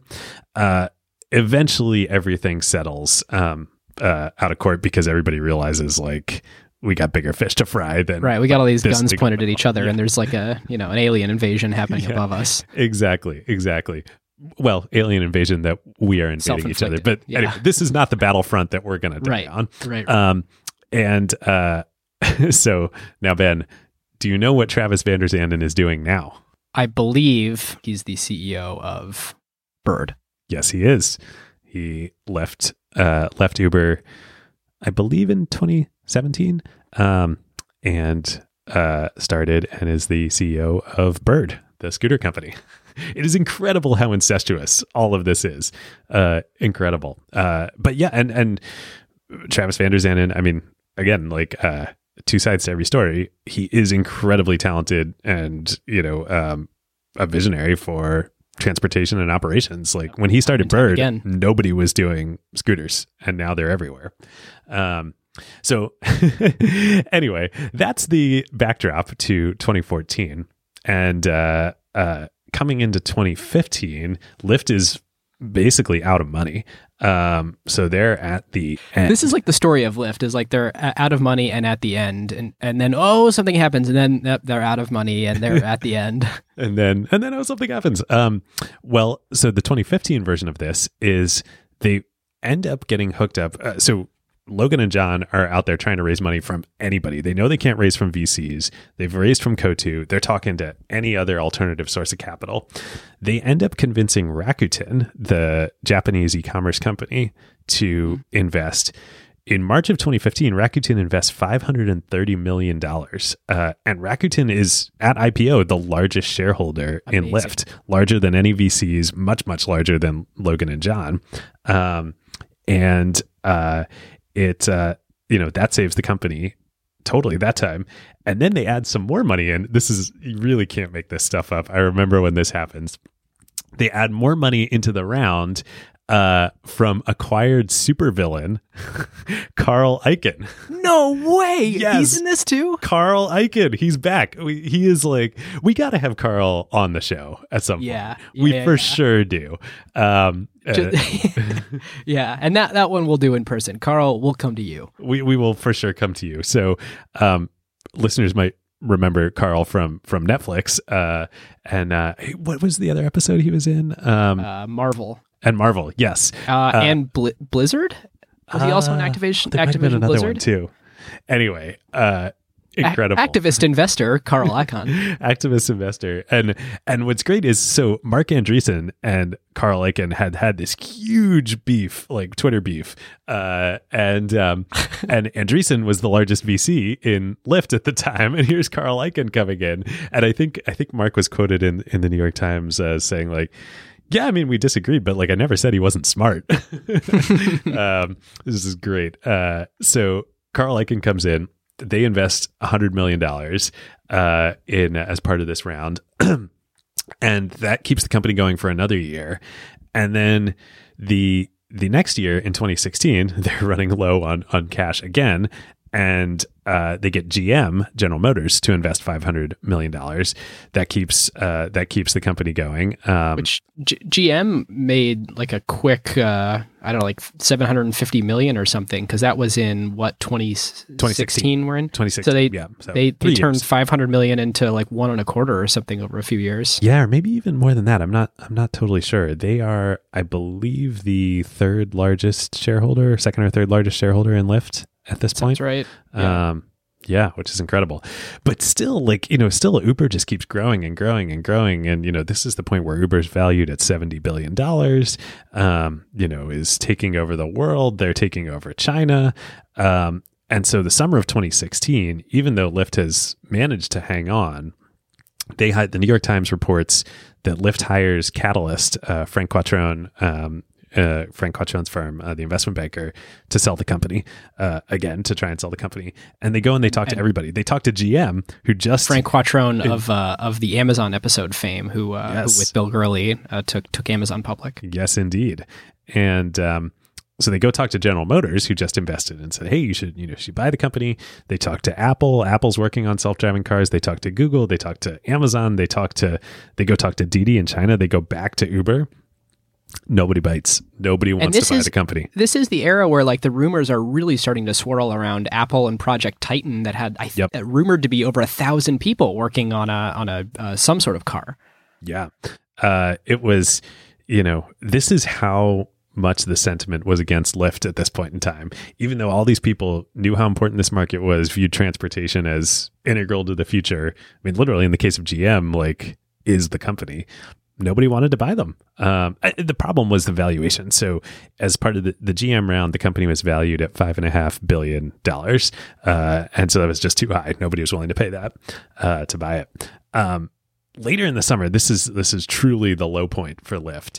Uh, Didi, which had Just been keeps going. it's just like the body blows. The uh, Didi, Didi, the the Chinese ride sharing giant, had been a Lyft partner, uh, international partner, and uh, had been fighting Uber tooth and nail, as we talked about on the Brad Stone episode in China.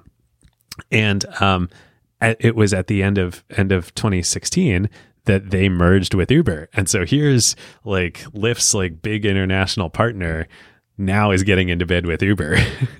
and uh, uh, Feels very uh, Amazon Whole Foods Instacart. indeed, indeed. And so um, so it was just really bad. Lyft's market share is down to 20% in the US and falling. Uh, and heading into 2017, it's like, all right, this might be it. and and But- for a reference check on folks, I know I'm flashing forward, but it's now 39%, uh, or at least in December of 2018 was 39% in the US. yep. So doubled since then. And uh, so what is it? What happens? Yeah, so what happened, David? Why how did did Lyft double their market share and turn this ship around? Well, as we say so often, as, as I say so often here on Acquired, What external forces could have come into play? uh, history turns on a knife point. Uh, it was it. Lyft was dead. They were, they were, you know, Uber had the boot on their throat. Um, and then, you know, one of the greatest unforced errors in business history, series of unforced errors, um, happens starting in January 2017 with the delete Uber controversy, which of course we'll get into. Oh, it was just the start. episode. It was just the start. Ultimately Like culminates. little- it's like, what is this little water coming through the dam? If I Yeah. poke on it a little bit, what's going on back there? Yeah, yeah, and um, ultimately culminates in Travis Kalanick getting fired by the Uber board uh, as CEO in June of 2017. Um, and throughout all of this, this is the this is the lifeline for Lyft, and um, they start regaining market share.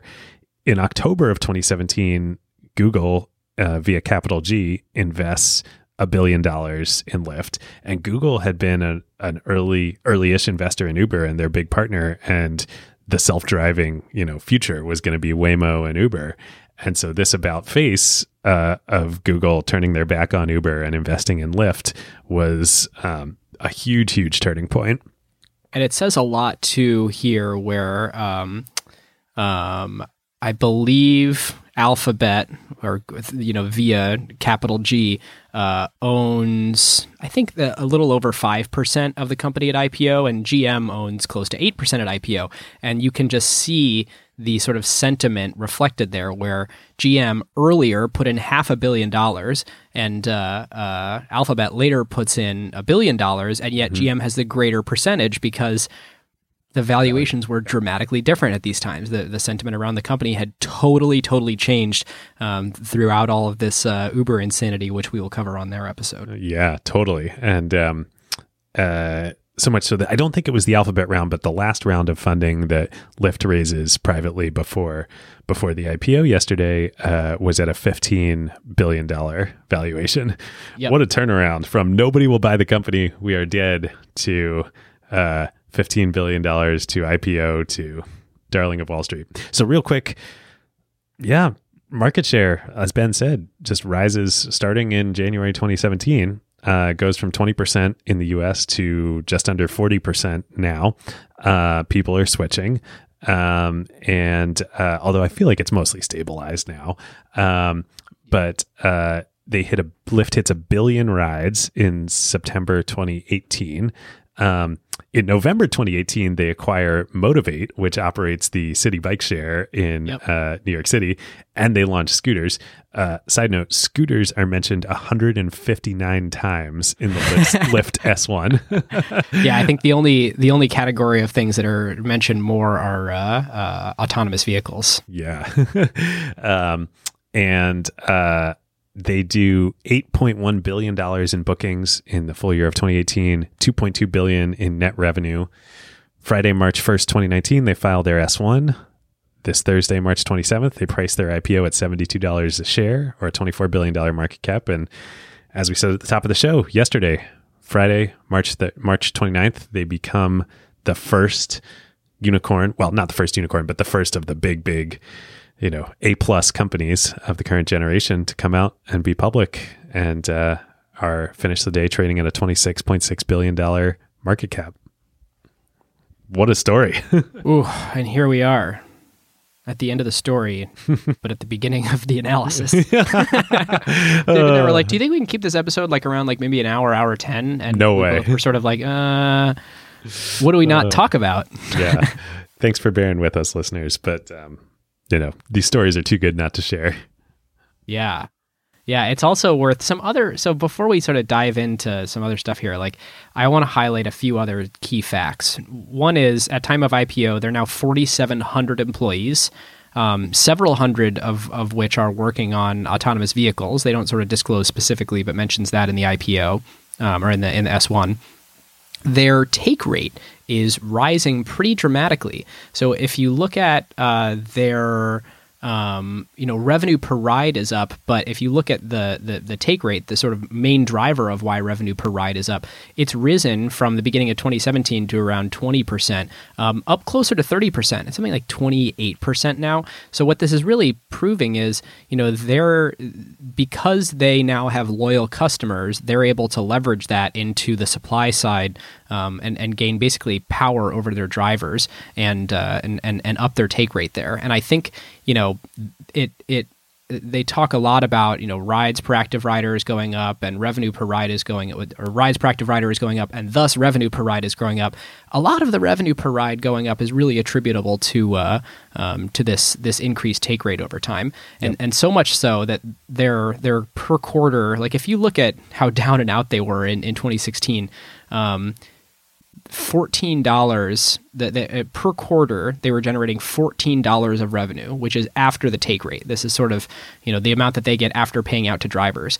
If you look at last quarter, it was $36 per quarter. So, you know, they're, all, they're yeah. they have a lot of levers at their disposal. And I don't want to index too hard on, hey, it's just the take rate, because it's definitely not.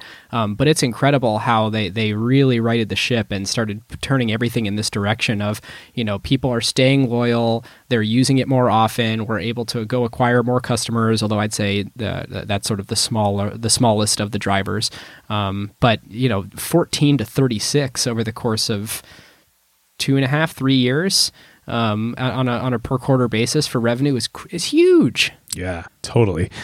So so David, I, where I want to go from here is why don't we talk about the narratives? So we added this section after history and facts um, that is sort of the bull and the bear narratives. So we used to talk about, uh, you know, what um, um, these ones are hard to grade because you don't necessarily know like we're too close to it, but yeah, it was something it that we happened. had to talk about now. But in in lieu of that, like it is interesting to talk about what are the stories that that people are talking about that that make this something you you know you want to get in on, and what are the stories that people are talking about that make you go Ugh. yeah. And I think uh, um, you know, as as is uh, normally the case here, why don't we dive in on on bulls first? Yeah, so, David, what are what are people saying that makes this uh, something that you should be super interested in right now? Well, I mean, um, number one, the scale and the growth. So, eight billion dollars of bookings, you know, of of commerce transacted, of of um, transactions created, is incredible uh, in since mid 2012, so less than seven years, um, and increasing leverage on the take rate side and net revenue of over two billion dollars, uh, growing incredibly fast. Uh, that is very very exciting, especially to public market investors that are not seeing that kind of growth anywhere else. Um, so I think that's one. Uh, two, you know, if you read the Lyft S1, they talk about how they're not just a ride sharing company. They're a transportation as a service company, and they're building a, a multimodal platform, as they say. Now, that's a lot of buzzwords, but like one, I think this started to crystallize for the industry when Dara did come in and, and take over as CEO of Uber.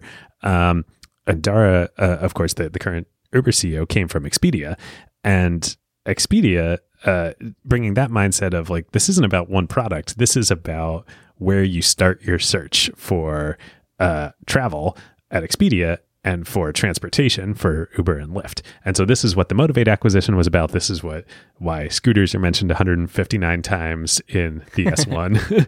um, the opportunity here isn't just as big as as ride sharing is.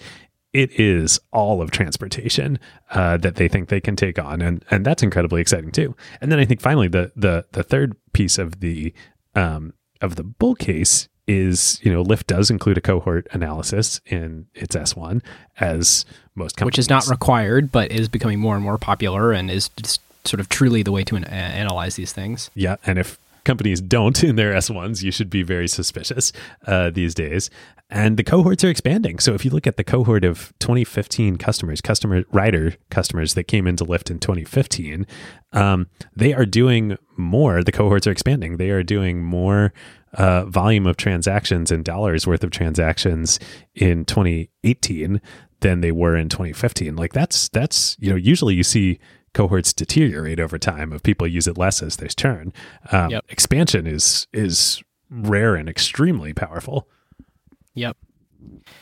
So, a, a, couple other things that I want to touch on here. Uh, this is the pure play bet. If you want to sort of have some exposure to ride sharing and, and really domestic ride sharing, you know, Uber's in Uber Eats. They have a, they're effectively a holding company for all these other international operations. They themselves operate internationally. You know, if you want to bet as a, it's not quite pure play because it's multimodal, but if you want to bet transportation um, in the U.S., this is a, you know, this is the the way to do that without mixing in that sort of basket of other things. Um, the other thing, and it's you can't be a bull here without knowing the bear case first, as has been much much uh, covered all over the place. The company is losing a lot of money, and um, you know they I, I, think David check me on my math here, but they they lost almost a billion dollars last year. I think that's right. Yep. And you know, so so you got to look at that and go, Ugh, and and we'll we'll talk more, uh, I think, about that in the bear case. But um, they talk a lot about autonomous vehicles and you and you know they've got hundreds of people working on it. They're spending a lot a lot of money on it right now. I think it's something like um, i don't have it right in front of me but they uh, uh, you know it, lyft believes that they can materially flip their economics to become a profitable company when self-driving comes into play, and they intend to be a leader in that space. And so, um, I think if if uh, um, if you believe that too, uh, then there is reason to believe that uh, that they could get profitable. They do list it as a key risk that they're not profitable and may never be. So that, of course, is a, a little I'd bit love of a to see that. A little bit of a dangerous. Uh, proposition. You know, the, the other thing. Oh, come on. We is, don't value companies on the discounted sum of future cash flows anymore. That's so you know old school now. it is. It do. is. It is scary that the public markets are looking more and more like seed investors, where people are valuing on a multiple of revenue instead of a, a multiple of uh, of earnings. Um, or perhaps just buying in on a on a story, or perhaps valuing growth over profitability. Like these are things that you typically see in the earlier stages of a company. Uh, in the acquired Slack, there was talk of a seed PO um, that uh, that is becoming more and more common. Um, you know, no comment there. But I do think uh, one other thing for me on the bull case is, uh, uh, you know, Uber's bleeding seems to have stopped, uh, but I think for a lot of people, um, Uber's brand is is solidified as at the very best highly transactional, at the very least a lot worse than that. Mm-hmm. And Lyft over and over and over and over again in their S1 beats the drum um, and and did all throughout their roadshow on being a sustainable company, on being a company that sort of does right by by its people, be it riders or drivers. Um, that uh, I, am just pulling up a, an email that they sent to. Uh, um, to riders uh, uh, shortly before their, or I think actually yesterday during their uh, um, during their IPO, yeah. and it's titled "For Once, the Good Thing, the Right Thing, the Business Thing Can All Be the Same Thing." and they sent this to all of their riders. I mean, they, they, are doubling down hard on. And they did they have a um, blog post and Twitter uh, campaign yesterday about uh, being a responsible corporate citizen as uh, I'm sure now a public company. Yeah, I'm sure. The anti Uber. Yes. yes. Or anti how Uber is perceived by some people. Yeah.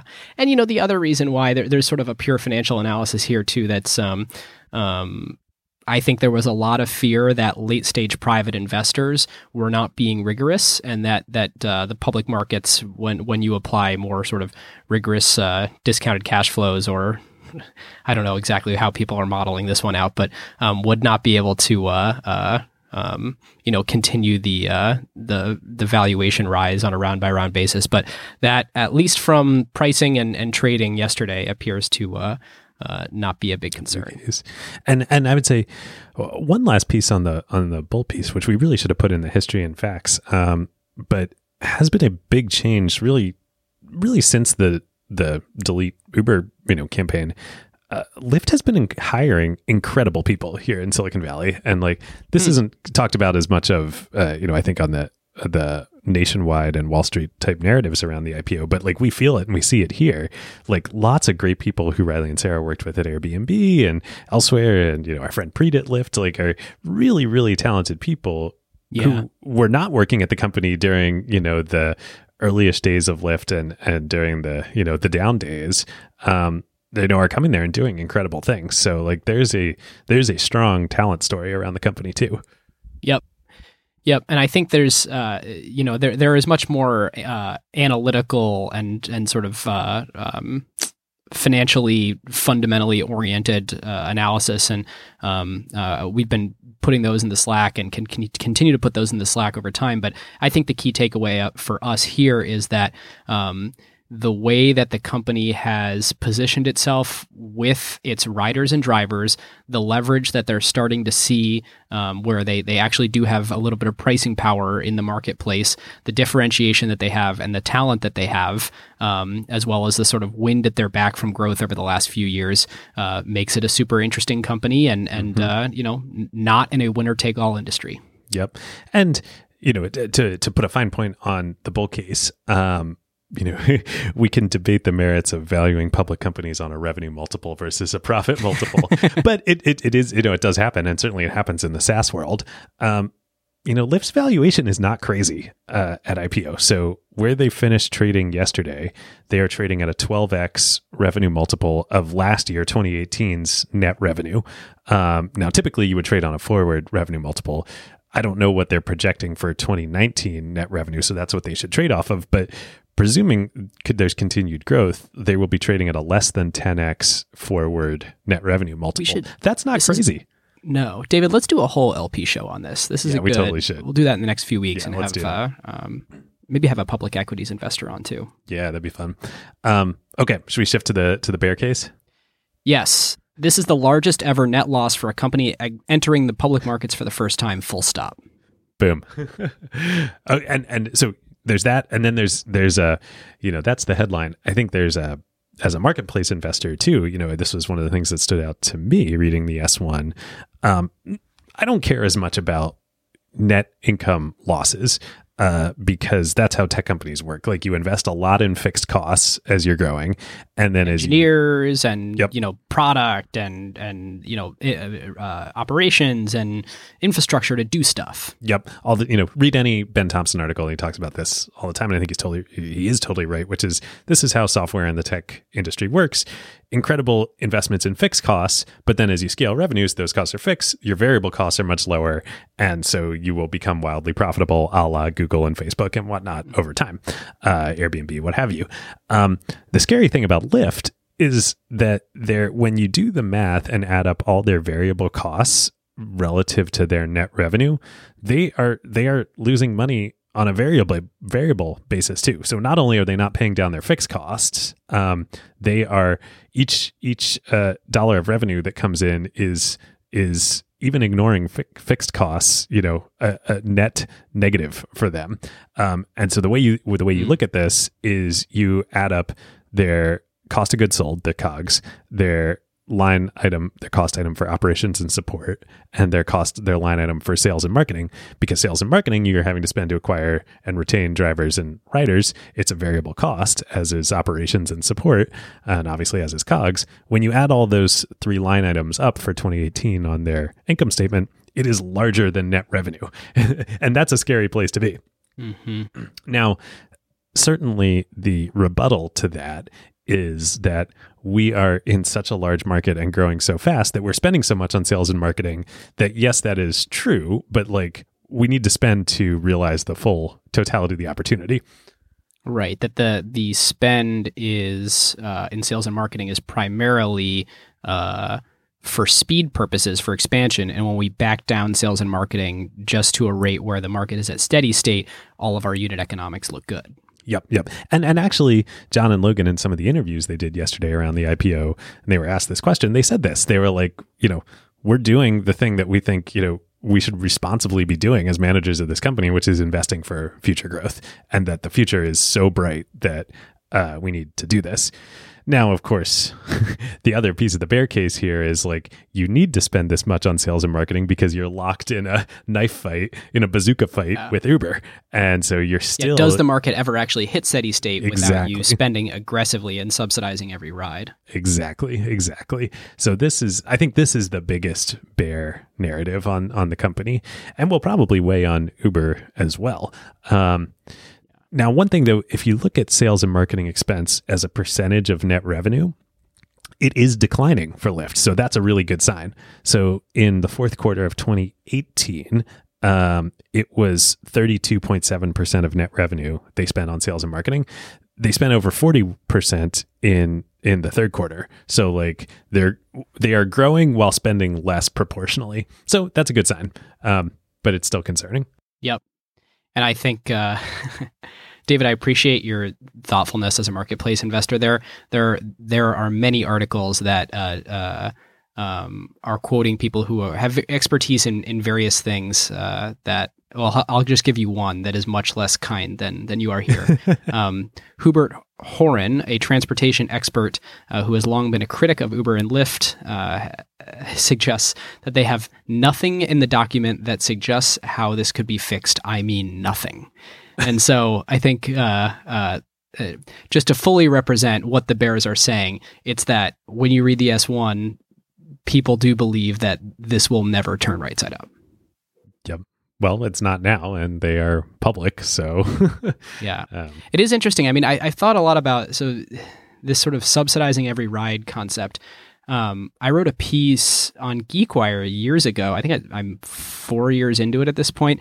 Uh, of uh, how I sold my car and went full Uber, Mm, and I uh, I, I basically did all the cost modeling, and I can't remember what it was, but I saved somewhere between five and eight thousand dollars a year, even if I'm aggressively taking Ubers and Lyfts everywhere and just not having a car living in the city. Um, and you know, Z- uh, Zipcar or car2go for longer weekend trips, whatever it is. And I can't help but wonder, like, that cost difference feels too big. Like, it does Mm. feel like if you don't have a car and are ride sharing everywhere, it shouldn't be that dramatically different than owning a car. Mm. Other like th- that, these pricing inefficiencies sort of work themselves out, and the market becomes more efficient over time. And so it does feel like, you know, how is it that I can get from Seattle to Bellevue for you know sixteen dollars? Uh, uh, you know, in a ride sharing situation. Like I, I understand the economic argument for like, well, your car is just sitting there for most of the time, so it makes sense that you're way overpaying for it and insurance and all this other stuff. But like, it is crazy the degree to which Yeah. it it saves money for me personally, and and you got to just wonder like, are are are we in a uh, uh, are we being overly subsidized here? Yeah. Um, and how long will that go on? And you know, are we now subsidized from the public markets? Yeah, right. Almost assuredly, yes. you know, the true cost of your ride to Bellevue is more than sixteen dollars.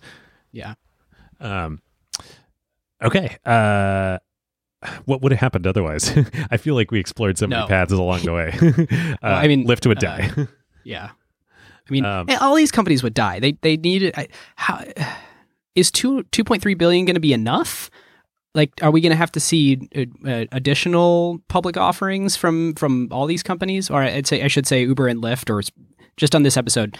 Um, do you think in the next eighteen months we'll see additional public offerings to get more cash into Lyft uh, when they feel that the wind is at their backs for um, uh, a good time to do another issue? Well, and I think this was, you know, Zoom filed to go public uh, last week um, as well, and we can't wait to cover that one. Everybody's so excited; they're profitable. it's the rare, uh, Yeah. the rare tech unicorn that is profitable. So, um, yeah, is this the new normal? Like, I, good question. Yeah. Uh, there's actually a really good. I'm gonna. This is in tech themes, but we're since we're heading there anyway. Um, there was a finance professor cited by uh, the Wall Street Journal that said that 83% of U.S. listed IPOs that took place during the first three quarters of 2018 lost money in the 12 months leading up to their debut. The journal goes on uh, to note that the previous record for the t- statistic was that when 81% of stock market debutantes were unprofitable. So Wow, uh, previous in- record 81%. This was 83% of the first quarters of three quarters of 2018. That's a lot of companies going profitable, sorry, going public that are unprofitable. Yeah. Um, We're in a new world. It's also hard to square that with the these companies are staying private longer. You would think if you're staying private longer, you would also get to profitability by the time you go out to go public. Um, I mean, I understand all the arguments, especially as a venture investor, why growth is uh, better. But um, yeah, it's a uh, it's a brave new world we live in. yeah. For how long? That's the question. You know what? Shouldn't the pu- this is a good philosophical question, but should the public markets exist in a fairly risk mitigated way so that individual investors don't lose their shorts? I mean, this is why we have accreditation for private investors. Um, you know, should should 83% of companies that are uh, creating offerings for the, the United States public be doing so unprofitably? Uh, Or, or, or have we reached a point where uh, we're now using the public markets for something that uh, is is sub- suboptimal? Well, a philosophical debate for another day, but I would just say that risk and return are inversely correlated, and that is a law of, of finance. So, you know, if you want high return, you need to take high risk. Yep. So, All right. all right, tech, themes. All right, so uh, I'm just going to roll through five here real quick that were listed Do in it. the S1. There's something kind of cool about the fact that the S1s, you know, they, they list out all these risk factors that are just like, just, it's great to read how, how honest everyone has to be and upfront everyone has to be. But then they also list like, hey, what are the what are the key trends and themes that have enabled you to do what you're doing? Um, so they talk about sharing versus ownership, on demand services, flexible work, their mission driven brand appeal, which I do think is actually on the rise. I feel strongly that people care more than ever about the the work that they're doing, um, and and need that to to motivate them uh, intrinsically. Um, Well, it certainly has made a huge difference in attracting talent for them and, and writers in the wake of, you know, the Delete Uber um, fiasco. absolutely, um, and multimodal transportation, and uh, um, and I think one that they they don't list in there that is is super interesting to me is these companies became possible because the iPhone 3G or 3GS Yes. launched with an embedded GPS that could be Yes. used by third party applications and do things like summon a car to you wherever you are and and in total create like uh, close to half a trillion dollars in value or or or- I am I over no it's like half a trillion Yeah. to a trillion if you add up all these companies internationally that all basically do this thing of bring a car to me right now when I push this button like crazy that that that adding that sensor and API uh, to smartphones just enabled all this to happen. Totally. Totally. Um, I mean, I guess that's one thing. That's the only thing I'll highlight because we talked about so many along the way in history and facts. But, um, you know, Lo- Logan and John, and Logan in particular, thought that the wave they were going to ride that would enable Zimride was social. Um, Mm, but the real wave that enabled Lyft was mobile. and, um, you know, uh, not to discount, you know, the social wave is big and two whatnot, and they're very interrelated. But um, yeah, like you, you just can't underscore how big the mobile computing and smartphone uh, wave was. and, you know, ride sharing being uh, only one industry of half a trillion plus dollars worth of value unlocked by it. yep, yep, it's a great point. Um, and okay, it unlocked by sensors, GPS, and if you think about Instagram, cameras. Features on smartphone hardware. Yeah. um, okay. all right, I've got a few here. Uh, uh, two points I might want to make and one point of discussion. So, uh, this one we said Craigslist like five to six times earlier this episode. There are so many companies founded by slicing off a piece of Craigslist. Yep. And I think it's really interesting that there's large businesses on their own on Craigslist But when you add more trust, safety, and efficiency to the marketplace by making it a vertically specific application rather than whatever is happening on Craigslist, they can become a massive business. And so ride sharing, while big on Craigslist, wasn't as big as it could have been because, you know, you couldn't see who was picking you up. It didn't have all these, you know, vertical specific features and sort of real timeness necessary uh, to to enable that application. And so I think we'll continue to see even more companies that are are something that used to exist on on Craigslist, but are a vertical slice that it has has unique functionality. Totally. Um, we've talked about this one before, uh, both on the main show, especially in this era of uh, of uh, seed POs. But um, um, I guess it's more like an I seed O, like an initial seed.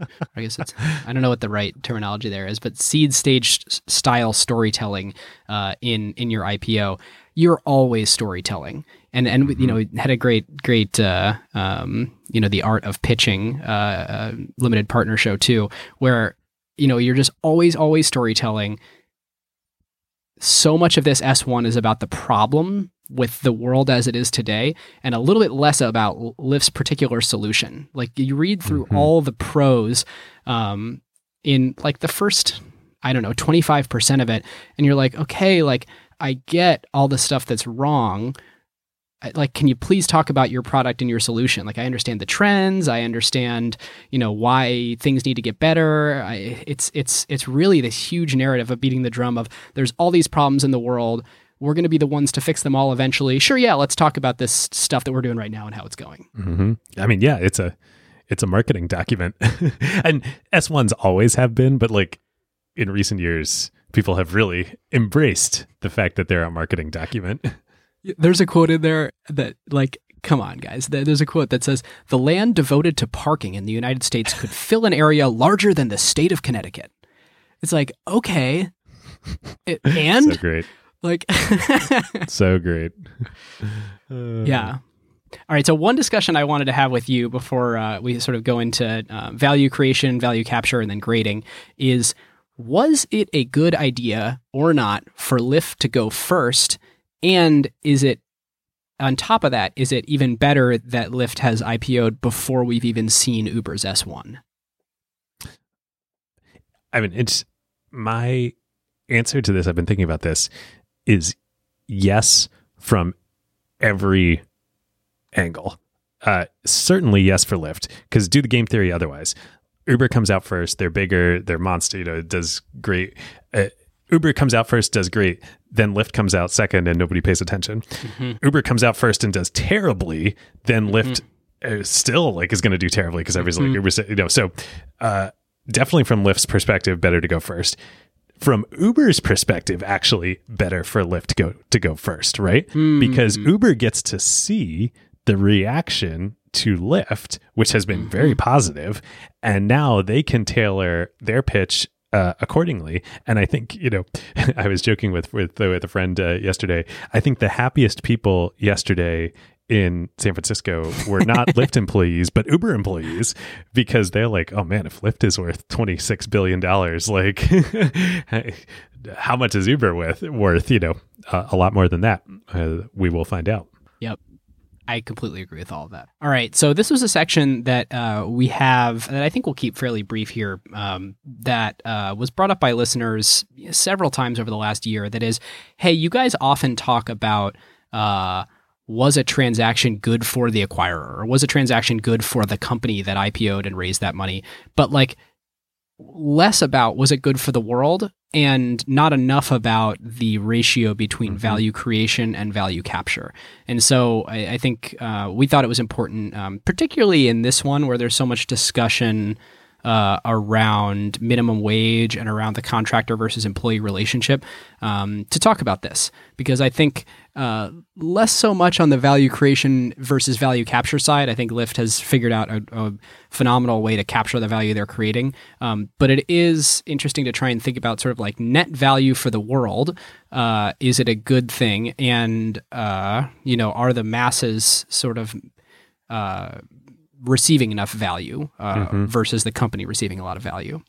Um, and and David, like I'll I'll turn it over to you. H- how do you feel about um, where Lyft sits in this relative to a lot of other companies that are are also sharing economy companies and then sharing economy companies broadly. hmm Totally.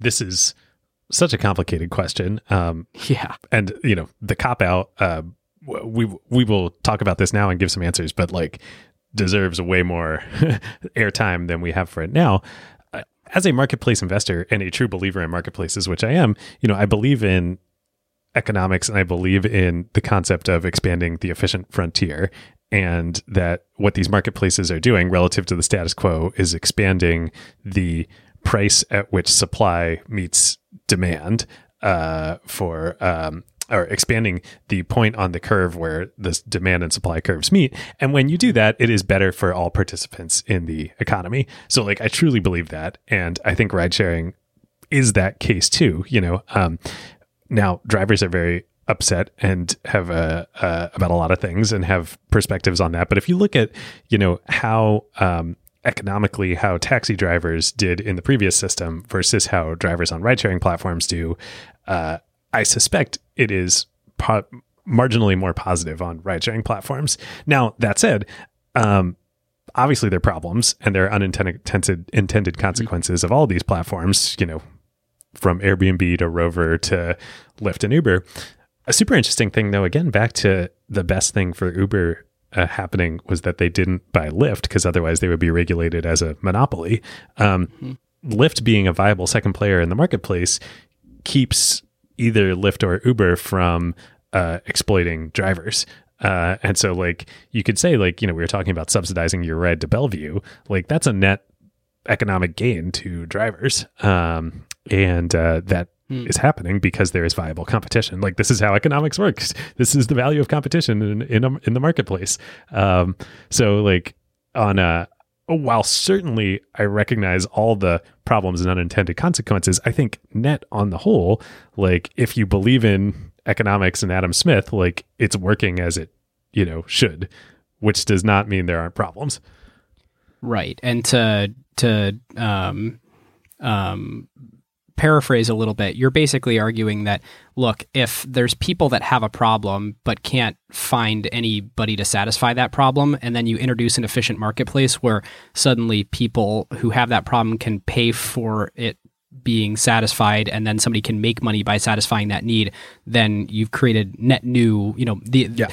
Well, before before ride sharing, creating efficient markets there were two uh, problems with the uh, city transportation marketplace. One was it, with the taxi system. One was just uh, it was hard to access for demand.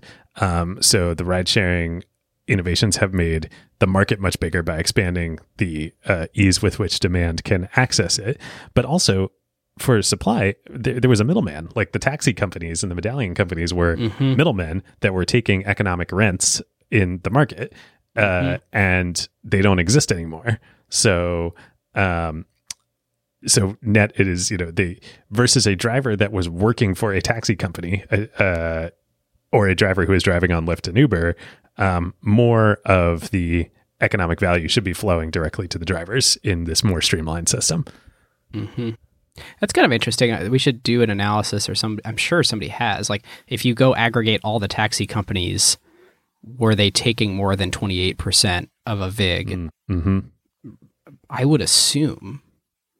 They must. Well, yeah, I, I don't know. It, it would be. We we should. I'm sure there've been studies doing the math. Yeah. But even just if I think they would have had to have been because the cost of medallions, like in New York City or any city, were so high. So you had to be paying back those fixed costs as a taxi company operator.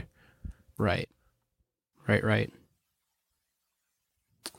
Um, the only point that that I want to make here uh, is that what has been just striking and amazing to me is that if you are someone, let's say you're immigrating to the United States and you're plopped down into a city where you don't know anyone, it is unbelievable that you can go and make a wage by walking into a Lyft's or Uber's office, renting, you know, having the full service car lease, rental, whatever that uh, uh, apparatus is, and then boom, you're you're off sort of making a making a living wage uh, and some would argue that of course but um, you know having a job uh, instantly even if you you know it, none of your skills translate from whatever you were previously doing um, I, I do think that is and compare that to the taxi system where Yeah, that was not the case.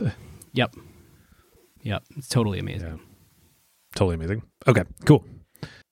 Um, okay, so the way that we grade, Let's bring this one like on this, home. yeah, uh, is is uh, rather than just issuing, hey, it was an A. Um, what do you have to believe five years from now or ten years from now, whatever, for for this to be an A plus, and and what uh, what happens that makes it less than that? And I think, um, uh, just to be quick about this, uh, I think if they can figure out, first of all, if so there's a chance autonomy hurts them more than it helps them uh, if uh, the advent of autonomous vehicles just introduces uh, uh, relationships with car manufacturers that disintermediate Uber, Lyft, you know, a lot of these providers. Um, but let's say that they play nice with this ecosystem and that Uber or that Lyft actually comes out with their own self-driving vehicles and um, oh my gosh, they they they they currently are giving uh, what's eight seventy two percent of the um, of the of the ride to the drivers. Um, the business looks a lot different if they have uh, if they have autonomous vehicles. Obviously, uh, the question is, you know, in the next two three years before autonomy comes, which could be who knows a decade or more. Um, you know, are they going to be able to get profitable? And I think. Uh, um, they need they need to do a lot more than just get a little profitable in order for the uh, uh, the enterprise value to be fulfilled. So I, I think it's uh, can the big pivot for me is does autonomy actually help Lyft and get them to a place where at infinitum, you know, many many years from now, uh, they're a wildly profitable company. Yep. Yeah, I think I would reduce it even further. Like, forget autonomy. Maybe it happens. Maybe it doesn't. Uh, I think actually, I thought the the one of the interviews uh, that John and Logan did yesterday was quite thoughtful about autonomy, and and also in relation to what we were just talking about with um, value creation and value capture. Uh, even as autonomy comes, it's going to be useful for some use cases and will still need human intervention. Like the driver isn't going anywhere anytime soon for the majority of use cases. Yeah. Uh, whether that driver is in the car or driving, uh, monitoring it virtually from a command center or, you know, what have you. Um, so autonomy is like a who who knows how it will impact the business. Um, and uh, but I think the sim- the simple the the A plus case is they solve the concerns of the bear uh, the bears, which is like they they get unit economic profitable. Yep. Yep. Yep.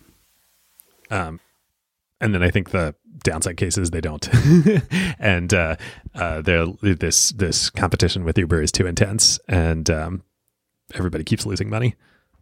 Very fair.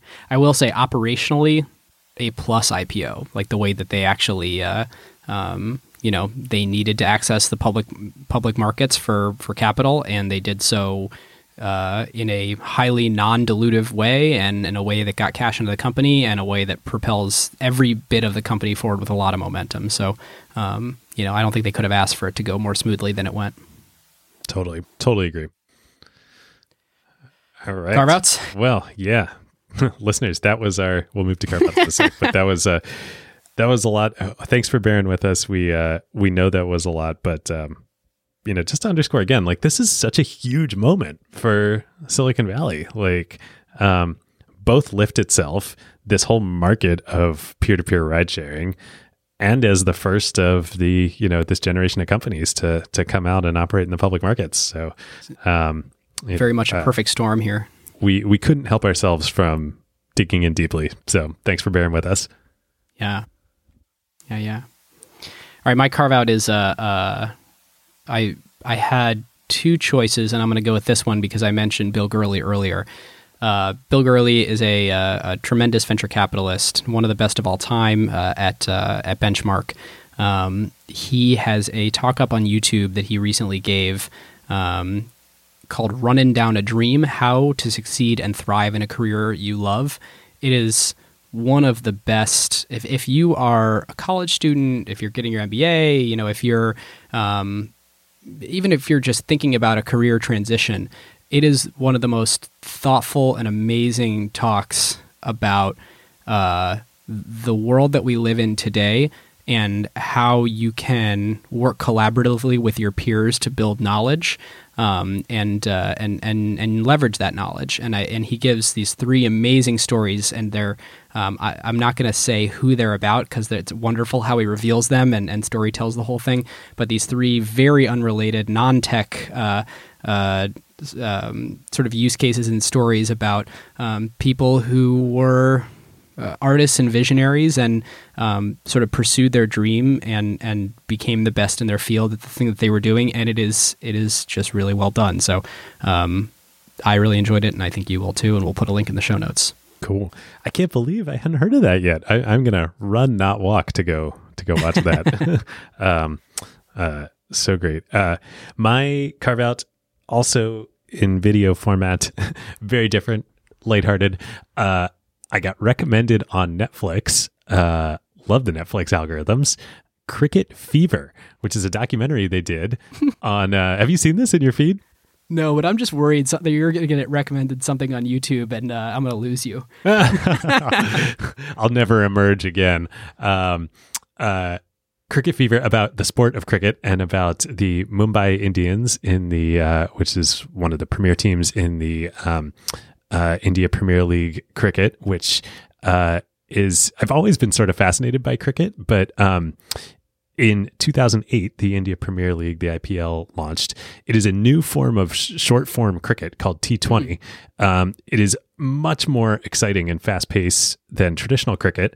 Uh, matches last two to three hours, and it's incredible. They have like cheerleaders and fireworks and like um, it's like it the is XFL now, of uh, it's cricket. the XFL of cricket, but uh, the IPL is now the sixth most valuable sports league in the world um, oh. and rising quickly. And uh, it's so exciting and fun to watch. And so this this documentary uh, that Netflix did follows the Mumbai Indians, uh, which are um, owned by the uh, family of the founder of Reliance, the the I believe the wealthiest man in in India. Um, and uh, throughout the season, it's just so fun. Wow! All right, well, I got it. Well, you, obviously you'll put it in the show notes. I'll, uh, have to check it out.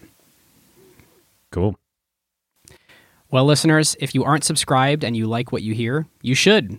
We'll be gloriously covering all of the big upcoming IPOs. And if you want to go deeper on what it's like to build a startup, get interviews with expert operators and VCs, and explore some of David and my personal investment theses, you should consider becoming a prestigious acquired limited partner.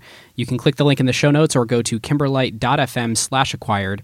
And seriously, as I mentioned at the top of the show, I promise you will be overjoyed with how buttery smooth it is to get more acquired right there in your favorite podcast player. Ben is multi talented and a, a great product manager in addition to everything else. Thanks, David. All right, listeners, with that, we will see you next time. We'll see you next time.